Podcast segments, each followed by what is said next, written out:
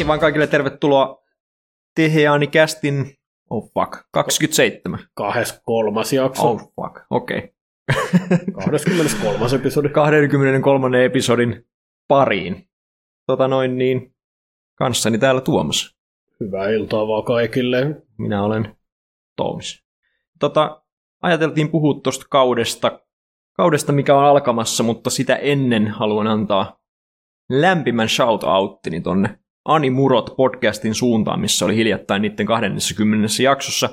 Oli puhetta meidänkin kästistä ja muistikin kästeistä, että tota, en ollut kuullutkaan tämmöisestä podcastista aikaisemmin, kun ei ole silleen oman piirin jäbät pitämässä, mutta tota, vaikutti hyvältä podcastilta ja muutenkin sen 20 jakson suositteluissa oli monia muitakin, että jos joku tykkää suomen, suomenkielisestä anime-sisällöstä, niin kuin mekin tässä olemme, niin suosittelen tsekkaan sen jakson ja ehkä niiden muitakin jaksoja. Shout out animuroille, yo! Kyllä, shout out. Joo, siis niinku, se on hauska, jos kun tapaa tällainen, niin kuin, tai no tapaa ja tapaa, mutta sillä että tulee tietoisuuteen uudet ihmiset, Musta on jotenkin niin helppo ollut ajatella, kun piiri on vähän kuitenkin vakiintunut vuosien varrella. Että tässä se nyt varmaan oli, että mä vähän niin kuin alan tuntea kaikki niin kuin sellaiset omahenkiset harrastajat tästä niin kuin Suomesta, mutta ei aina sieltä vaan sattuu löytyy just tällaisia niin kuin animurean kaltaisia tyyppejä, jotka on harrastanut jossain omalla tahollaan. Ja niistä ei ole koskaan kuullut, mutta sitten kun, sit kun niiden olemassaolosta saa tietää, niin on sellainen, että hei, näähän vaikuttaa niin kuin hyviltä tyypeiltä. Kyllä, kyllä. Hengailisin yhden illan heidän kanssaan testiksi. Joo. Jonain päivän. Hengailusta puheen ollen kävimme Desukon tapahtumassa. Joo. Pitkästä siinäpä aikaa. Se, siinäpä se. Ei, tosiaan Desuhan oli pari vuotta, pari vuotta oli covidin takia online-muodossa, mikä oli mun mielestä ihan toimiva ratkaisu sekin. Ei silleen jäänyt huono feeling niistäkään, mutta ei samalla tavalla myöskään semmoinen niin kuin juhlaeventti, niin kuin noi Desukonit on, live Desukonit on aina ollut, niin tota. Joo, niissä oli mun mielestä niin kuin hyvät puolensa just siinä, että esimerkiksi tota, ehkä sellainen, siellä tuli niin kuin paljon vastaan Desukordissa, eli Desukonin Discordissa, joka on auki niin kuin tapahtumien aika, niin siellä tuli kuitenkin vastaan kaikki sellaisia ihmisiä, mistä ei ollutkaan ikinä kuullut aikaisemmin. Ja siellä ehkä just on ollut helpompi aktivoitua, vaikka ei olisi tuttuja vanhastaan. Niin siinä mielessä mua kiinnostaa ihan, että onko piirit siitäkin laajentunut, että on tullut uusia ihmisiä ihan sitä kautta, että ne on pystynyt kommunikoimaan tuolla Desukordissa. Kun sitten livenä jos tapaisi, niin siellä on vaan hirveä kasa ihmisiä, joilla saattaa olla oma porukka ja ei oikein pysty juttelemaan niiden kanssa. Se on kyllä ihan relevantti pointti jo, varsinkin oma konittaminen on näin, näin vanhoilla päivillä aika paljon mennyt siihen, että silmät hakee tuttuja ihmisiä sieltä väkijoukosta ja useimmiten luennoilla, missä käy, niin ne on tuttujen pitämiä luentoja ja silleen, että se on aika semmoista klikkimäistä, vaikka me ollaan aina oltu hyvin tarkkoja siitä, että viestintä on sellaista, että jos haluaa tulla meidän piiriin, niin saa tulla ja saa jutella ja näin, mutta tota, eihän sitä kukaan oikeasti uskalla sitten noin vaan vieraille ihmisille, mutta Discordeissa ja nettichateissa ehkä paremmin sitten. Toivottavasti siitä jäi positiivisia kohtaamisia käteen siitäkin Joo. parista vuodesta. Joo, ja Desukordhan, kyllä se nytkin oli Desukonin aikaan auki samaan aikaan. Mm. Että voi olla, että se on nyt sit sillä tavalla tullut kuitenkin jäädäkseen. Että toi tota, järjestäjäkunta ei välttämättä niin kuin ihan ylikuormita, jos sitä tarvii valvoa vain sen tapahtuman ajan.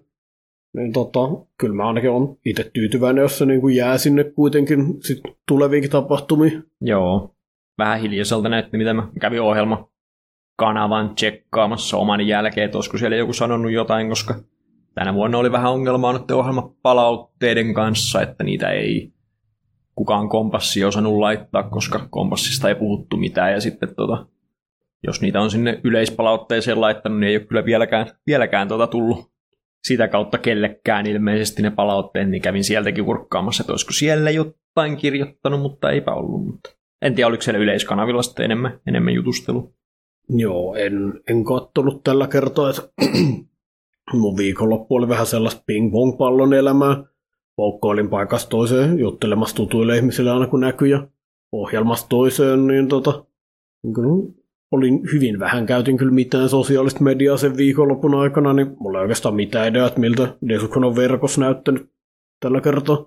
Joo, Ja tietää, että on ollut hyvä happeningi, kun on selvästi tota, ei ole kokenut tarvetta neppailla somea siinä. Että Joo, kyllä, paljon actioni. kyllä mä tätä on kaivannut, että niinku pitkä oli tauko, mutta niinku oli se vaan niin hyvä tavata taas kaikki. Se kuitenkin kerää vähän kaikki mun lempi-ihmiset Suomesta niinku saman katon alle. Niin Mm. tota, kyllä tätä oli kaivattu ja mukavaa, että konit on tullut takaisin. Jep. Ja vain joku, mitä Pyryn, Pyryn Twitter-polli, oliko se 15 prosenttia kävijöistä oli saanut covidin. Siitä Joo. otannasta, mikä se Twitterissä oli ollut. Joo, se on Hinta, mikä piti siitä maksaa, I guess, mutta aika lailla. toivottavasti kaikki selvisi, selvisi turvallisesti sitten, jos, jos omalle kohdalle iski tämä huono mäihä. Itse olin absoluuttisen terve ennen ja jälkeen. Mm, En testannut, mutta todennäköisesti varmaan sain sieltä covidin, että Yes. oli, tai siis olin kipeänä, mutta ei ollut testejä, millä varmistaa asia, niin istuin sitten aikani niin kotona ja sitten kun oli taas terve olo, menin ihmisten ilmoille, mutta niin, Joo. Mutta nyt on hauskasti sidottu aikaan tämä meidän jakso, että muinaiset, tai siis tulevaisuuden tutkijat voi löytää tämän jakson ja sitoa tämän sitten tähän pandemian jälkipuoliskoon, vai missäköhän me nyt ollaan menossa sitten, eihän tämä näytä koskaan loppua, mutta niin. Joo, hyvä happeningi. Hyviä luentoja oli itse kultakin, mitä kävin katsomassa. Toivottavasti ne palautteet joskus löytää omistajilleen, koska kauniisti ne kävin sinne naputtelemassa kyllä. Shout out Shipulille, joka oli ainoa ensikertalainen, jota kävin katsomassa ja oli hyvät setit. Oliko se tämä Sipuli ensimmäinen luento? Näin mä ymmärsin jo. Oho, Se oli se koko, koko hype-pointti siinä oli. oho, siis tarkoitan lähinnä, että niinku ei se kyllä esiintymisestä näkynyt, että Mm. oho, melkoista. Oli, oli erittäin hyvä luento. Pidin kovasti. Se oli sellainen kauhean freesi näkökulma mun mielestä, koska tota, nimenomaan Hosoran kohdalla niin tota, yleensä se, mistä puhutaan sen leffoissa, on just ne sen siteet siihen sen omaan elämään, tai sitten sellaiset ihmissuhteet ja perhesuhteet. Mm. Että tuollainen niin kuin internetin käyttö, vaan niin kuin se ei ole sellainen erityisesti korostuva juttu siellä mun mielestä. Niin se on kauhean niin kuin, siistiä mun mielestä, että keksii tuollaisen anglen, jo- josta ei ole kauheasti puhuttu tämän tekijän yhteydessä, ja sitten puhuukin siitä. Sain paljon uutta mietittävää. Joo. Riittävästi toistuva elementti, joka on kuitenkin vähän siellä niin kuin vaan settinginä taustalla, niin joo, oli kyllä mieltä avaava, avaava setti, että kaikki kehut siihen suuntaan. Ja se jotenkin huomaa, että jos ihmiset on, vaikka ne on ensikertalaisia, niin jos ne on kasvanut tuommoisen Deisukon tyyppisen luennoinnin parissa, niin sitten tietää suurin piirtein, miten se, miten se tehdään, niin tulee hyvä mieli tollasesta. Näkee, kuinka omankin legacy sitten siirtyy seuraaville puhujille. Joo. Niin, niin no sulla se varmasti korostuu vielä enemmän, koska sä oot puhunut niin paljon siellä, että Mm. saattoi ihan konkreettisesti olla ihmisiä, jotka on katsonut sun luentoja ja ottanut sen vähän niin kuin sellaiseksi päänsisäiseksi roolimalliksi, että tähän mäkin voisi pyrkiä. Lamppaina muistaa kertoa, että olen hänen inspiraationa ollut aikoinaan. Otan tämän syvällä sempain ylpeydellä. Mennäänkö piirrettyihin? Mm, no- no mä haluan vielä antaa shoutoutin. Tykkäsin kaikista ohjelmista, missä kävin katsomassa, mutta tykkäsin ehkä kaikkein eniten Norpun ohjelmasta Vatamotesta, että mihin se niin kuin manga on edennyt sen jälkeen, kun anime loppu.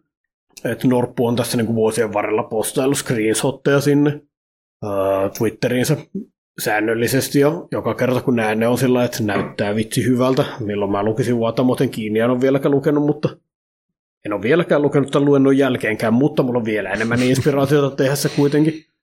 Et niin kuin, koska se tosiaan alkoi kyllä vähän sellaisena, en usko Kringeen, Kringe on vaan sosiaalinen konstruktio, jolla ihmiset yrittää normouttaa toisiaan no, nolostamasta pois hauskoista ja siisteistä jutuista, mutta Kringe-komedia on ehkä ihan hyvä termi niin kuin kuvaamaan Vatamoten alkua, niin tota, se vähän niin kuin siirtyy siitä sitten eteenpäin ja Tomoko pikkuhiljaa vähän niin kuin kehittyy ihmisenä siihen suuntaan, että se pääsee pois murskaavasta niin kuin ahdistuksestaan. Sillä alkaa olla ihmissuhteita, jotka laajentaa sen maailmankuvaa. Ja ylipäätään siis tulee vähän enemmän well-adjusted ja vähän tasapainoisempi ihminen, niin se kuulostaa vaan ihan kauhean hyvältä kehityssuunnalta kaikin puoli.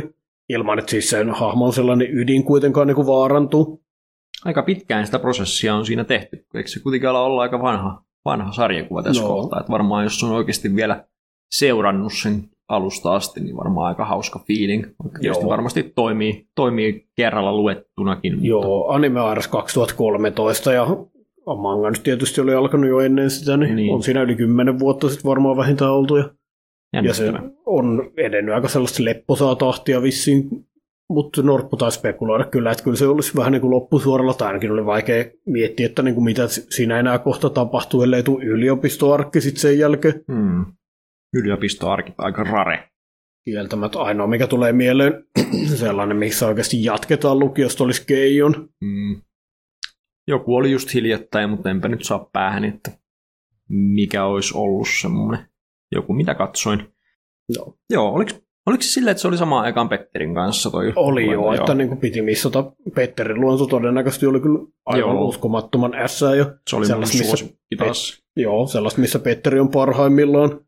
Se oli kyllä hauska, että meillä sattui samaan slottiin sitten meidän, meidän suosikkisetit, että tota, Joo. siinä ei voinut ilmeisesti mennä vikaan kumpaan tahansa ohjelmasaliin marssi. Että... Väkevä ohjelmapaikka, olikohan se 15.30 lauantaina?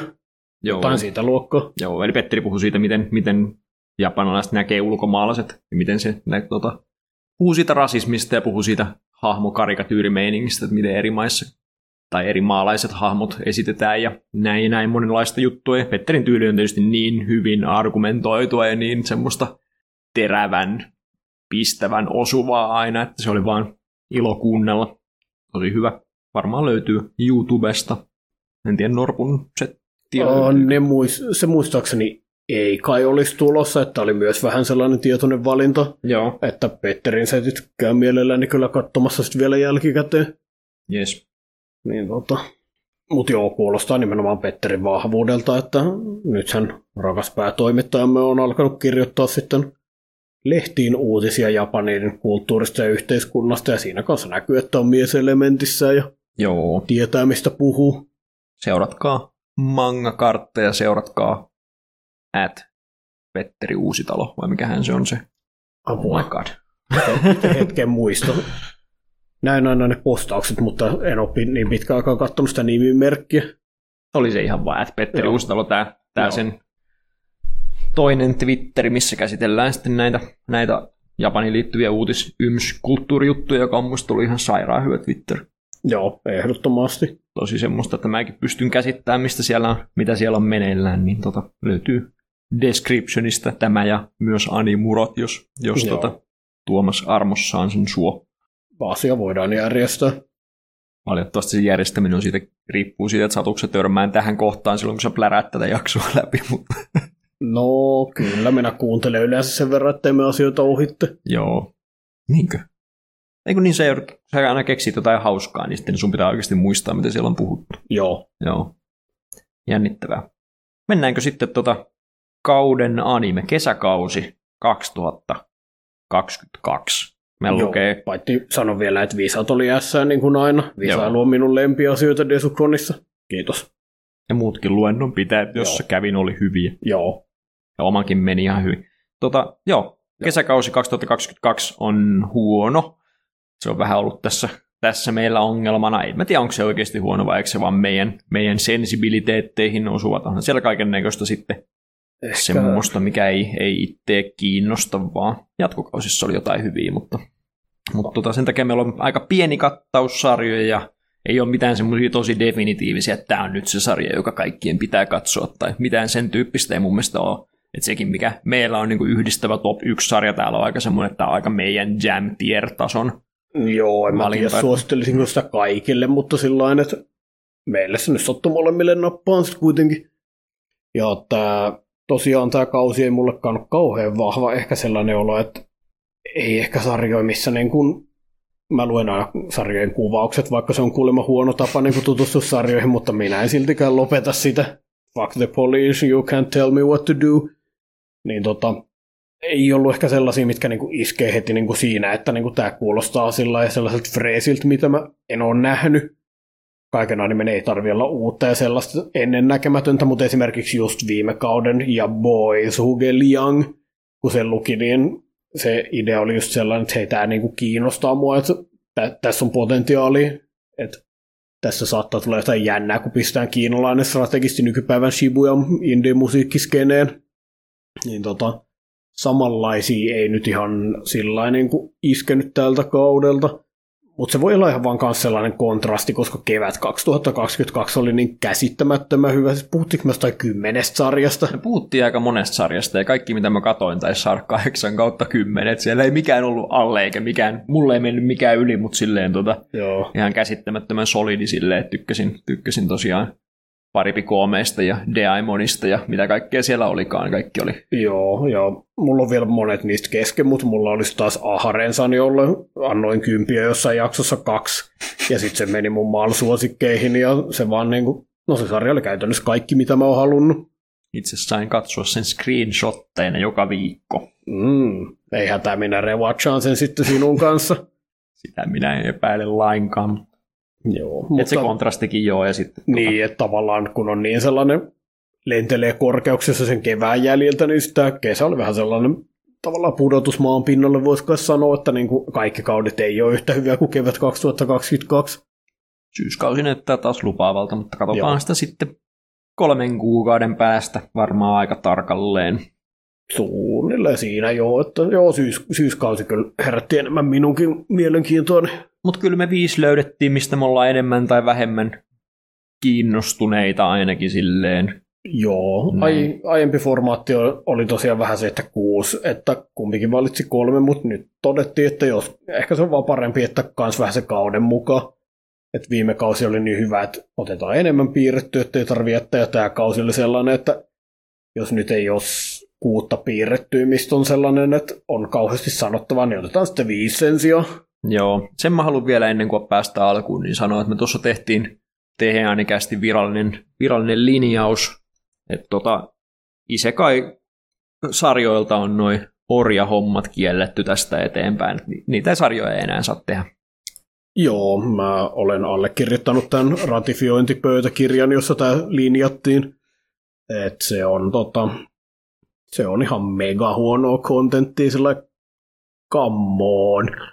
Jos ei, halu... ei mennä yksityiskohtiin tarkemmin. Okay. Musta tuntuu vaan siltä, että, että orjahommat on asia, mitä pystyy käsittelemään hyvin, mutta ne ei ole hirveän toimiva osa voimafantasiasarjaa vaan, eikä varsinkaan kostofantasiasarjaa. Joo, se on vähän. No joo, ehkä, ehkä en puhu aiheesta yksityiskohtia enempää, koska sitten meni mesoamiseksi, mutta... Tuota... Niin, mä mietin vaan sitä esseitä, minkä sä mulle kirjoitit, jos me nyt päästään sut, päästään sut tuota kahleista, niin meneekö meillä suurin osa podcastista siihen, että sä haluat vaan mesota? Sanoitko päästää kahleista? oh no. Oh my god. Pieni tekninen tauko, kun hakkaamme Walterista orjanomistajuuden ulos. Valitettavasti mä en tiedä, miten tota, tähän saisi semmoisen komedisen white noisen, mutta mä en tiedä, miten semmoinen tehdään. No, kuuntelijat voi kuvitella sellaisen. Kiitos kuvittelustanne. Joo, mutta joo, tosiaan tämä vaan sattuu olemaan sillä ajankohtainen juttu, kun tällä kaudella nyt on kaksi eri sarjaa, jossa ollaan sillä, että mitä jos söpöt orjat tytöt olisi parasta, mitä on. Ja joo, se ei ole kauhean hyvää sisältö. Jep, mennään hyvään sisältöön sen sijaan. Meillä on ensimmäisenä sarjana Yofukashi no Uta, Call of the Night. Joo. Kerralla oikein. Hyvin tehty. Mä oon nyt erittäin ylpeä susta. Joo. Dakashi Kashin mangakan uuteen teokseen perustuva tämmönen vampyyriromanttinen komedia. Joo, ja kyllä mä sanoisin, että tämä on myös ihan niin kuin elämän siivu. On, joo. Että tota, Dakashi Kashin itse asiassa täysin sattumalta katoin tuossa just muutama viikko sitten. Se ei mitenkään liittynyt tähän sarjaan, että mä sen satuin katsomaan, mutta tuli vaan vastaan. Se oli yksi parhaista 6 kautta 10 sarjoista, mitä mä oon nähnyt. Toi on erittäin hyvä summaus, koska mä aika varma, että mullakin on Dagashi Kashille kutonen silloin, kun katoin sen, ja siitä on jo aika monta vuotta, kun se airas. Mutta sillä että mä oon silti niin kuin jatkuvasti muistellut sitä tosi lämmöllä jälkikäteen sillä että olipa kiva Dagashi Kashin parissa. Ja sillä niin kuin, nimenomaan, että kun niin monet sarjat on unohtunut tuossa niin vuosien varrelle enemmän tai vähemmän, mutta Dagashi Kashi vaan on sillä mikä on jännä siihen nähdä, että siellä ei edes tapahdu hirveästi mitään. niin tota, mutta sitä vaan muistelee kyllä edelleen sellainen tosi niin kuin lämpöisesti, että Ja se sitoutuu vähän näihin, miten jo Fukashi Noutassakin on mun mielestä se vahvuuksia, mutta sanon niistä kohta. Joo. Eli... Mä voin kertoa premissin, koska mulla on aika hyvä käsitys tämän premissistä. Joo, just eli... olin kysymässä, että niin kun, onko sulla rohkeutta yrittää. Joo, eli tässä on, meillä on siis päähenkilö Jäbä on tämmöinen 14-vuotias poika, joka on vähän niin kuin yrittänyt, yrittänyt olla, olla tota kunnollinen ja tälleen niin kuin suorittanut sitä yhteiskunnallista osaansa 14-vuotiaana poikana, mutta sitten sillä tulee tämmöinen keissi, jossa se sille koku hakutetaan, ja se, se, sitä ei vaan niin kuin, se ei oikein ymmärrä romanssijuttua, tai sille ei niin kuin kiinnosta ne sillä tavalla, niin sitten se vaan kieltäytyy siitä, ja siitä kuitenkin jää, koska sitä sitten parjataan tästä huonosta, huonosta kokuhakun käsittelystä siellä koulussa, niin sille jää vähän niin kuin semmoinen, nyt trauma ei välttämättä ole kaikkein osuvin termi, mutta silleen, että se yhtäkkiä kokeekin itsensä tosi ulkopuoliseksi ja se lopettaa koulussa käymisen ja ei enää saa nukuttua öisin. Ja tämä sarja sitten kertoo siitä, kuinka hän alkaa tavallaan hengaileen ulkona Japanin kaupunki, pikkukaupunki vai iso, iso kaupunkiympäristössä. Kyllä taitaa olla enemmän iso kaupunki. Iso kaupunkiympäristössä ja törmää täällä että yöllä sitten tämmöiseen vampyyrityttöön, jonka kanssa se alkaa hengailla. Ja siinä on sitten semmoinen kulma siinä vampyyrityttöhommassa, että, että tota, se jävä päättää itse alkaa vampyyriksi, mutta että se pystyy alkaa vampyyriksi, niin tämän kyseisen sarjan vampyyrin lore toimii silleen, että, että jos vampyyri puree jäbää, joka on rakastunut siihen vampyyriin, niin sit siitä tulee vampyyri, joten tässä tavallaan niin kuin pyöräytetään se kulma siihen, että, että vaikka jäbä ei ymmärrä romansseja, niin sitten se, että se pystyy toteuttamaan tämän suunnitelmansa vampyyriksi rupeamisesta, niin sen, sen täytyy sitten rakastua tähän vampyyrityttöön ja sitten, sitten ne alkaa hengaille. Joo. Et, ja tosiaan, niin kuin, jos ei ole tuntemuksia sitä vampyyriä kohtaan, joka sua puree, niin sitten se voi järsiä niin monta kertaa kuin haluaa ja ei tapahdu yhtään mitään, että uhri pysyy ihan yhtä ihmisenä kuin aina. Juu. Ei ole mitään houli-hommia, kun niitäkin joskus vampyyrijutuissa mm. näkee. Joo, ei se, että vähän niin kuin mitään ei tapahdu. Joo. Tämä on ollut sellainen jännä justinsa siinä, että toi mangaka Kotoyama, eli joka on tosiaan sen teoksia niin kuin Dagashi Kashi ja tämä, niin tota, sillä on ehkä musta sellainen superpoweri, että se on tosi hyvä sellainen, tai siis animet, joita sen teoksista on tehty, mutta mä oletan, että niitä on sitten niin lähdeteoksessa myös jossain määrin. Että sillä on tosi hyvät lahjat sellaiseen niin kuin atmosfäärin luomiseen. Että Dagashi Kashi se oli sellaiset loputtomat kesälomapäivät, kun on aurinko paistaa kuumalta taivaalta ja kaskaat sirittää. Ja ollaan pikkusessa kylässä, missä ei tapahdu yhtään mitään. Ja sitten hengataan aina niiden samojen tyyppien kanssa joka päivä. Ja puhutaan niiden kanssa vähän eri juttuja joka päivä. Ja ne päivät vaan jatkuu samanlaisina loputtomiin. Se mun mielestä niin hyvin loi sen ilmapiirin sinne, ja sitten siihen just tuli Hotaro puhumaan japanlaisista herkuista, ja se oli jännää ja hauskaa sisältöä, kun se tavallaan oli se joka päivän piristys siellä. Ei sillä että se elämä olisi kuvattu mitenkään tylsänä tai kestämättömänä, mutta se vaan sai sellaisen, just sellaisen nuoruuden kesäloman, kun ei edes tiedä montako päivää koulun alkuun on, kun ne päivät vähän niin kuin vaan sulautuu toisiinsa. Niin se sen teki tosi hyvin. Ja nyt sitten Jofukashino Utassa sitten taas se atmosfääri on sellainen just loputon yö kaupunki, missä niin kuin on hirveän hiljasta, ei ole mitään autoruhkia tai meteleitä tai mitään, että se niin kuin vaan on sellainen oma valtakuntansa, missä on ne kaikki niin kuin siistit rakennukset ja valot ja kaikki muut, mutta sitten sä oot melkein ainoa tyyppi, joka niistä pääsee nauttimaan, paitsi satunaiset humalaiset salarymänit sitten.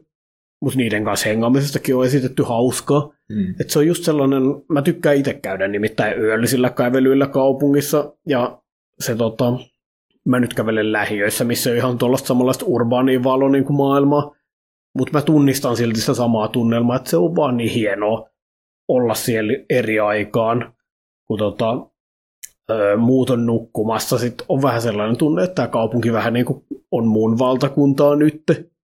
Jos ymmärrät tavallaan, mitä tarkoitan. Ymmärrän ihan täysin, mitä tarkoitan. Vähän samanlainen kuin semmoinen jokainen, joka on ikinä ollut koulussa silleen, että sieltä on valot pois ja käytävät tyhjinen, niin siinähän on tosi samanlainen semmoinen, niin kuin, että se tuttu paikka näyttäytyy ihan uudenlaisessa kontekstissa, niin tässä on vähän sama. Ja musta siis, tässä oli, Jofukas Nuutassa oli tosi hienosti kuvattu se, miten valo tuntuu tosi erilaiselta pimeässä kaupungissa, se, että kaikki asiat hohtaa ja miten se pääjäväkin kommentoi jotain kombinin valoa, että itse asiassa aika kauniilta näyttää tälleen, vaikka se on vain joku kombinin, kombinin valotaulut ja näin, että minusta se oli tosi, tosi vahvasti kuvattu ja siitä just tuli semmoinen niin kuin, tietynlainen semmoinen toiseuden fiilis siitä semmoisesta yöllisestä kaupungista. Itsekin tietysti yövuorolaisella näin, näin yöllistä kaupunkia ja sitä, miten siellä todelliset yön herrat täällä Helsingin keskustassa on todellisuudessa kyllä jänö, jänöt ja lokit, mutta tota...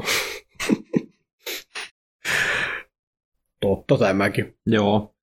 Mutta sävyltähän tämä sarja on semmoinen tosi hassutteleva, että silleen Dagashi linjoilla. Dagashi on ehkä enemmän, siinä ei ole hirveästi ihmissuhteita sillä tavalla, kun tämä on niin kuin, no, romanttinen komedia, että on, puhutaan tuhmuuksia ja punastellaan ja sitten hassutellaan ja näin, että, että Dagashi ei silleen, siinä oli semmoista innuendoa, mutta siinä ei koskaan, Hotaru ei koskaan puhuisi rumia. Katoit, katoit sä kakkoskautta? Katoin, joo. Joo, kun kyllähän se menee romanttisempaan suuntaan. Menee vai? Sä oot vaan pyyhkinyt sen muististas, koska Saija ei ole voittavana osapuolena. Hotaru ei ollut juurikaan mukana siinä kakkoskaudessa. Niin, mutta sitten kun ne tapas, niin siinä oli paljon niin, jännitettä menossa. se oli vitsi hyvä kohtaus. mutta silleen, jos sä vertaat siihen, mikä tämän sarjan ytimessä on Joo. verrattuna siihen, niin näin ehkä vähän erilaisena, erilaisena sillä tavalla, että en mä Dagashi koskaan sanoisi romanttiseksi komediaksi kuitenkaan. Ehkä pääfirma. Mä sanoisin, että kyllä niissä samaa henkeä, mutta kyllä tämä on sen pidemmälle vienyt siinä. Mä oon totta kai samaa mieltä. Joo. Se oli kyllä ihan hauska tuossa tota, Jofukas Nuutan kakkosjaksossa, että sielläkin mentiin sitten kuitenkin nostalgisien lelujen pariin, että selvästi se on tärkeä asia tuolle mangakalle. Joo. Nostalgiset japanilaiset karkkikauppaherkut ja nyt sitten nostalgiset lelut, kun niillä oli tämmöinen ranneke, mikä se nyt onkaan semmoinen, jolla pystyy puhumaan toiseen. Mm, sellainen rannekello, missä on vähän niin kuin radioläheti, jolla pystyy puhumaan tietyn matkan päässä. Niin. Musta se oli vaan niin tämän mangakan makunen juttu, että se kaivettiin esille nyt. Joo, ja se oli, se oli vaan mega hauskaa. Tollainen Kotojama on hyvä kuvaamaan sellaista niin kuin nimenomaan arkissa hauskanpitoa. Mm. Ja, ja tuohon aiempaan, mitä sanoit, niin mun mielestä animen tekijätiimi puolelta, niin kuka ikinä artisti, jonka on ollut vastuussa tämän valon kuvaamisesta, ansaitsee kyllä mitalin. Että täällä on tota sellaisia uh, ihan vaan välillä on ihan eri että välillä on noita rakennuksia, mitkä hohtaa sellaisena pinkin, violetin hohtosävyisinä. Pelasitko koskaan tota Paradise Killer-videopeliä? En vielä. Joo. Siellä, siellä on vaan niinku pikkusen samanlaista värimaisemaa välillä, ja se on vaan tosi mieleenjäävää ja muuten vaan hienoa. Joo, se mihin mä kiinnitin tuossa asiassa huomiota tämän sarjan kanssa on se, että ulkona ei ole koskaan pimeetä silleen. Että ne valot on siinä niin kuin koko ajan silleen läsnä, että sitten kun halutaan, että on hämärä, niin se ainoa hetki, milloin tässä sarjassa on ollut hämärä, on se, kun ollaan vampyyritytön Nasunan kotona ja laitetaan siellä valot pois, kun aletaan nukkumaan, niin se on niin kuin ainoa hetki, milloin on pimeää, että ulkona on aina niin kuin eri väreissä valosaa, mikä oli mun mielestä tosi toimiva. Joo, ja nimenomaan siellä on kans, siis siinä näkyy niin paljon, että siinä kuvataan ne valon lähteet, ja valot ja varjot näkyy niin kuin kaikessa, mitä siellä on piirretty. Että niin kuin, siinä on vaan ollut varmaan ihan hirveästi työtä tehtävänä, mutta niin kuin se lopputulos on vaan tosi hieno. Joo. Että niin kuin tää, nimenomaan tämä valon kuvaaminen on ihan niin kuin, joku ansaitsee tässä mitalin. Joo, ja se tuntuu tosi tietoiselta, että se ei ole mikään semmoinen, että on vaan tehty animeen taustat, vaan että se on niin kuin silleen, että tässä on ollut visio ja mun mielestä se toimii ihan super hyvin. Ah, totta. Taustataidetiimi on varmaan ainakin yksi, mitä sietää kiittää tästä. Joo.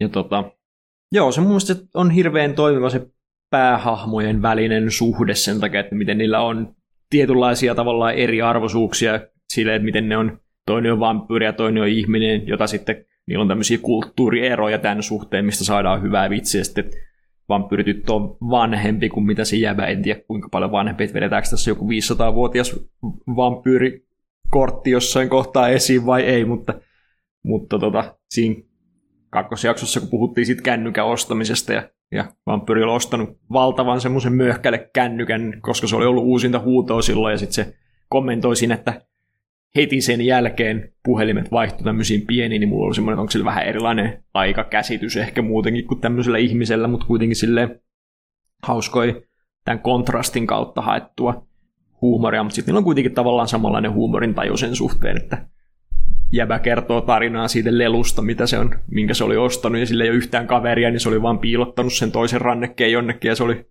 se oli se vampyyrin mielestä ihan absoluute huutista, ja se jäbä oli vaan tyytyväinen siihen, että se sai kerrottua sen mielestä hauskan tarinan, ja niillä on niin kuin tosi hyvä kemia mun mielestä, että niillä on niin kuin lämpöinen, lämpöinen meno. Joo, ehkä nimenomaan tuollainen tota, kun tavallaan asetelmaltaan se on vähän niin kuin, hei tässä olisi tämä tavallinen poika ja nyt se tapaa tämän maagisen vampyyritysen, joka muuttaa hänen elämänsä. Mutta sitten kun tavallaan se menee vähän niin kuin molempiin suuntiin ja siinä on enemmän leijereet kuin se, se settingi, millä tällaiset voi mennä. Että niin kuin, sekä tuolla vampyyrin asunalla on niin kuin, silloin selkeästi kauhean omat setit menossa. Sitten pystyy vähän niin kuin näkemään, että mitä se on tai niin kuin, että minkälainen luonne se on ollut, kun tavallaan hu- huonossa tapauksessa se olisi olemassa ihan vaan sillä vähän niin kuin olemassa, mitä pääjävä tarvii sen olevan, mm. mutta kun sillä on ihan selkeästi omat setit menossa. Ja sitten toisaalta niin kuin, se saa mun mielestä tuosta noiden partnershipista samaa. Tuo oli hyvä pointti, minkä sä sanoit tuosta puhelimesta ja siitä, että niin kun, se oli sellainen, että hetki sitten meni et mm. ajankäsitys on erilainen, koska sitten taas tuossa tokas episodissa oli se, kun se on vaan pomppinut siellä ympäri koko yön etsimässä sitä jäbää, mikä mun mielestä taas kuvastaa sitä, että niinku yhtäkkiä aika merkitsee sille jotain, että mm. se on mm. valmis käyttämään sitä, ja toisaalta se, että niinku, se voi olla, että tämän jäbän tapaaminen on tuonut sen, musta tuntuu, että se on tuonut sen elämään aika paljon maustetta, että Nasuna vähän niin kuin antaa ymmärtää, että se on hauskanpidon mestari ja kaikkea, mutta musta tuntuu, että se voi olla kans, että sillä on vaan ollut kans vähän sellaista sillä tavalla tylsää, kun sille ei taida olla myöskään ihmiskontakteja. Niin. Sehän tuossa kuittailee jäbälle, että sille ei ole ystäviä, mutta sille ei tarvitse kyllä olla myöskään. Niin, niin tota, että tavallaan se, että, että voi olla, että se on nyt saanut vähän niin kuin sellaista väriä elämänsä ton koon tapaamisesta. Niin tota, että tämä on mun mielestä, tässä on kivoja molemminpuolisuuden elementtejä. Joo. Ja molemmat on tavallaan vuorotellen se hassu puoli tässä, tässä näiden suhteessa, että Joo. se ole vaan yksipuolinen, joka jäävä nyt enemmän on sukkomoimassa sitä, sitä touhua, mutta kuitenkin K on kyllä, sen, sen nimi on Jamori K. Joo. Joka on tietysti hauska sanaleikki, koska Koomori tarkoittaa lepakkoa. Kaunista. Halusin vain kertoa, koska tajusin tämän. Halusin kehuskella yleisölle. Nyt on japanit opiskeltu. Hyvin tehty. Joo on jotenkin vaan niin ilahduttava, ilahduttava sarja. Mua vähän jännittää, että mitä siinä käy, kun niillä on niin hauska se, miten niiden kontrasti toimii, että miten se tulee toimimaan nyt, kun uusia hahmoja alkaa tulla nyt sitten kolmosjaksosta eteenpäin, että, että kuinka se dynamiikka sitten menee, mutta, mutta tota, mulla on toisaalta kyllä ihan täys luottamus, että miksei se olisi vaan ihan mahtava. Joo, tää, tota, ja tuollainen auttaa tietysti aina tällaisen sarjan, että musta tuntuu, että tässä, onhan tässä niinku se niinku pää tavoite että jäbä haluaa vampyyriksi ja rakastua sitä varten mm. tyttöön. Mutta sillä että kyllä musta tuntuu, että pääpaino tulee silti olemaan, että ne hengailee ja puhuu hassuja juttuja. Ja kyllä sellaisessa, että se, sellainen ei olla toista itseään auttaa kuitenkin, että saadaan vähän lisää hahmoja sinne. Siis ei nyt välttämättä se, että tulee joka jaksossa uusi, niitä oli aika monta intros, niin mm. saattaa tullakin joka jaksossa uusi. Mutta kuitenkin sillä että siitä saa vaan niin paljon enemmän, tiedätkö, hahmosuhteita, erilaisia kemioita, erilaisia niin kuin, kokoonpanoja, joilla voi saada hassuja juttuja aikaan. Että se vaan antaa niin paljon enemmän liikkumavaraa sille sarjalle, että olen Joo. valmis ottamaan vastaan, vaikka näiden kahden hengailu voisin katsoa varmaan koko sarjan sitäkin. Joo. Ja tietysti se salainen puoli, mitä tässä en ole käsitellyt vielä tässä, on se, että, että Nasuna hot as fuck. Mm, ei valittamista. Ei, ei välittömästi minun sektorillani, mutta kyllä minä pidän. Joo. Aivan välittömästi omalla sektorilla. Tässä on siis se hauska puoli siinä, miten tämä sarja on vielä tehty, että tämähän on siis ohjaaja on Shaftilta karannut vanha Monogatari-ohjaaja, joka teki ne kaikki Bakemonogatari ja Kisumonogatari jälkeiset kaudet siellä, ja tota mä jotenkin välittömästi aistin semmoisen samanlaisen suhtautumisen, no sanotaan nyt fanserviceä, vaikka se ei nyt niin suoranaista semmoista olekaan, että, että nimenomaan paljon kuvakulmilla ja poseilla ja paljon semmoista, että mehustellaan jotain paljaita mahoja sen sijaan, että olisi sellaista niin pantsusotti-tyyppistä sisältöä. Mielestäni se oli tosi, näkyy, että se legacy sieltä Monogattarista on siirtynyt. Monogatari tunnetusti yksi suosikkisarjojen. Tästäkin syystä se on yksi olennainen osasta sarjaa mulle ainakin kuitenkin se Monogattarissakin, niin tässä oli sitä samaa, samaa henkeä. Joo, mulle itselle ehkä erottu sitten kanssa se osio, että niin kun siellä on sitä jännitettä, että kun toi tota, verenimeminen tosiaan tässä sarjassa, ne puhuu siitä aika paljon sen määritelmässä, että vampyyrille se on vähän niin kuin syöminen ja paneminen molemmat samaan aikaan. Ja sitten tämä vähän niin kuin sille tarttuu mieleen tämä panemisosio, ja sitten kun niin kun tyttö puhuu, että joo, voisi mennä joltain randol timeen verta, niin se tulee sitten mustasukkaseksi. Niin tota, tässä kontekstissa kanssa, niin tota, aina oikeastaan kun tulee ne puremiskohdat, niin ne ei ole vaan sellaisia, että järsästään menemään sillä se, vaan sitä vähän niin kuin setupataan. Ja on sillain, että ne hahmot itsekin on sillä molemmat niistä on mun mielestä ollut jostain tilanteessa sillä ei, en mä kyllä nyt halu.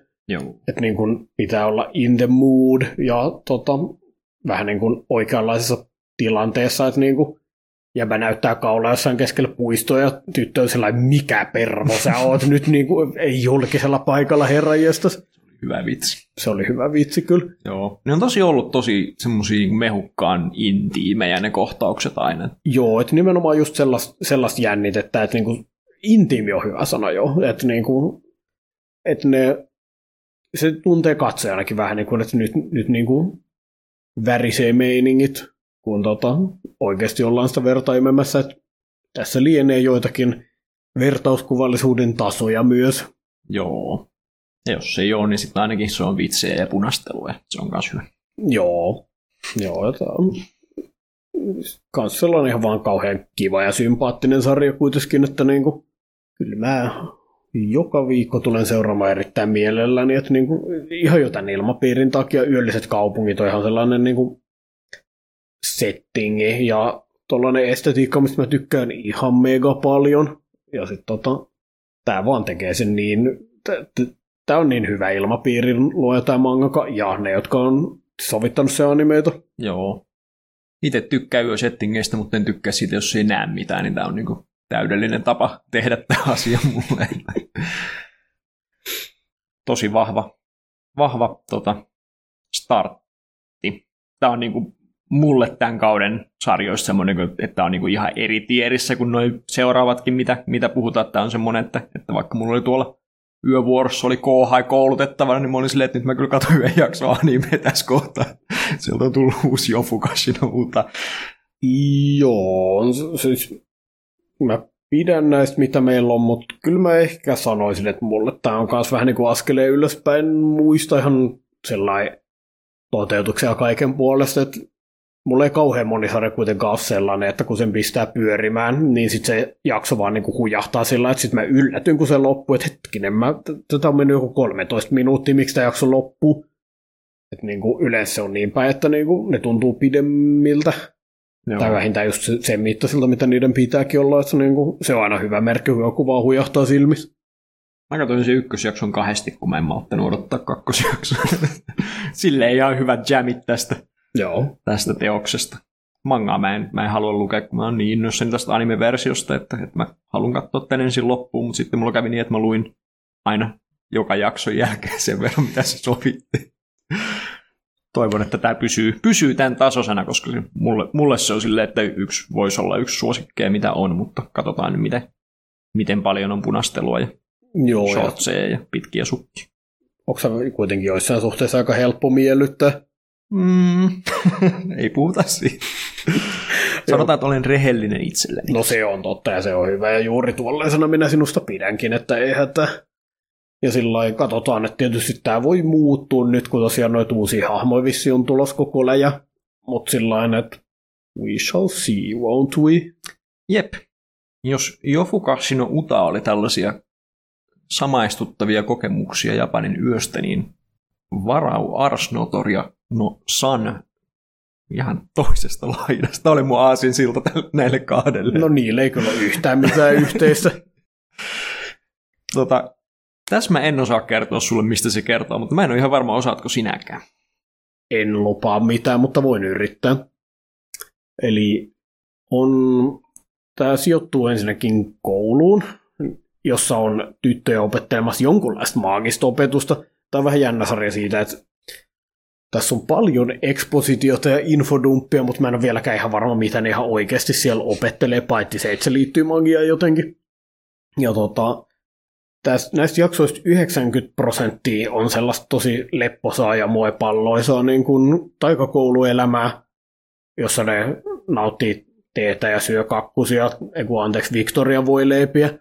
Ja tota, sitten setit on vähän sellaista taikaa, taika boarding school, että ne asuu siellä koulussa ja vähän, vähän samanlaista kuitenkin henkeä kuin siinä niin kuin Healer Girlissä sellaista, että vähän, niin kuin ne on myös vähän niin kuin sellaisena kisälleinä siellä mm. opettelemassa.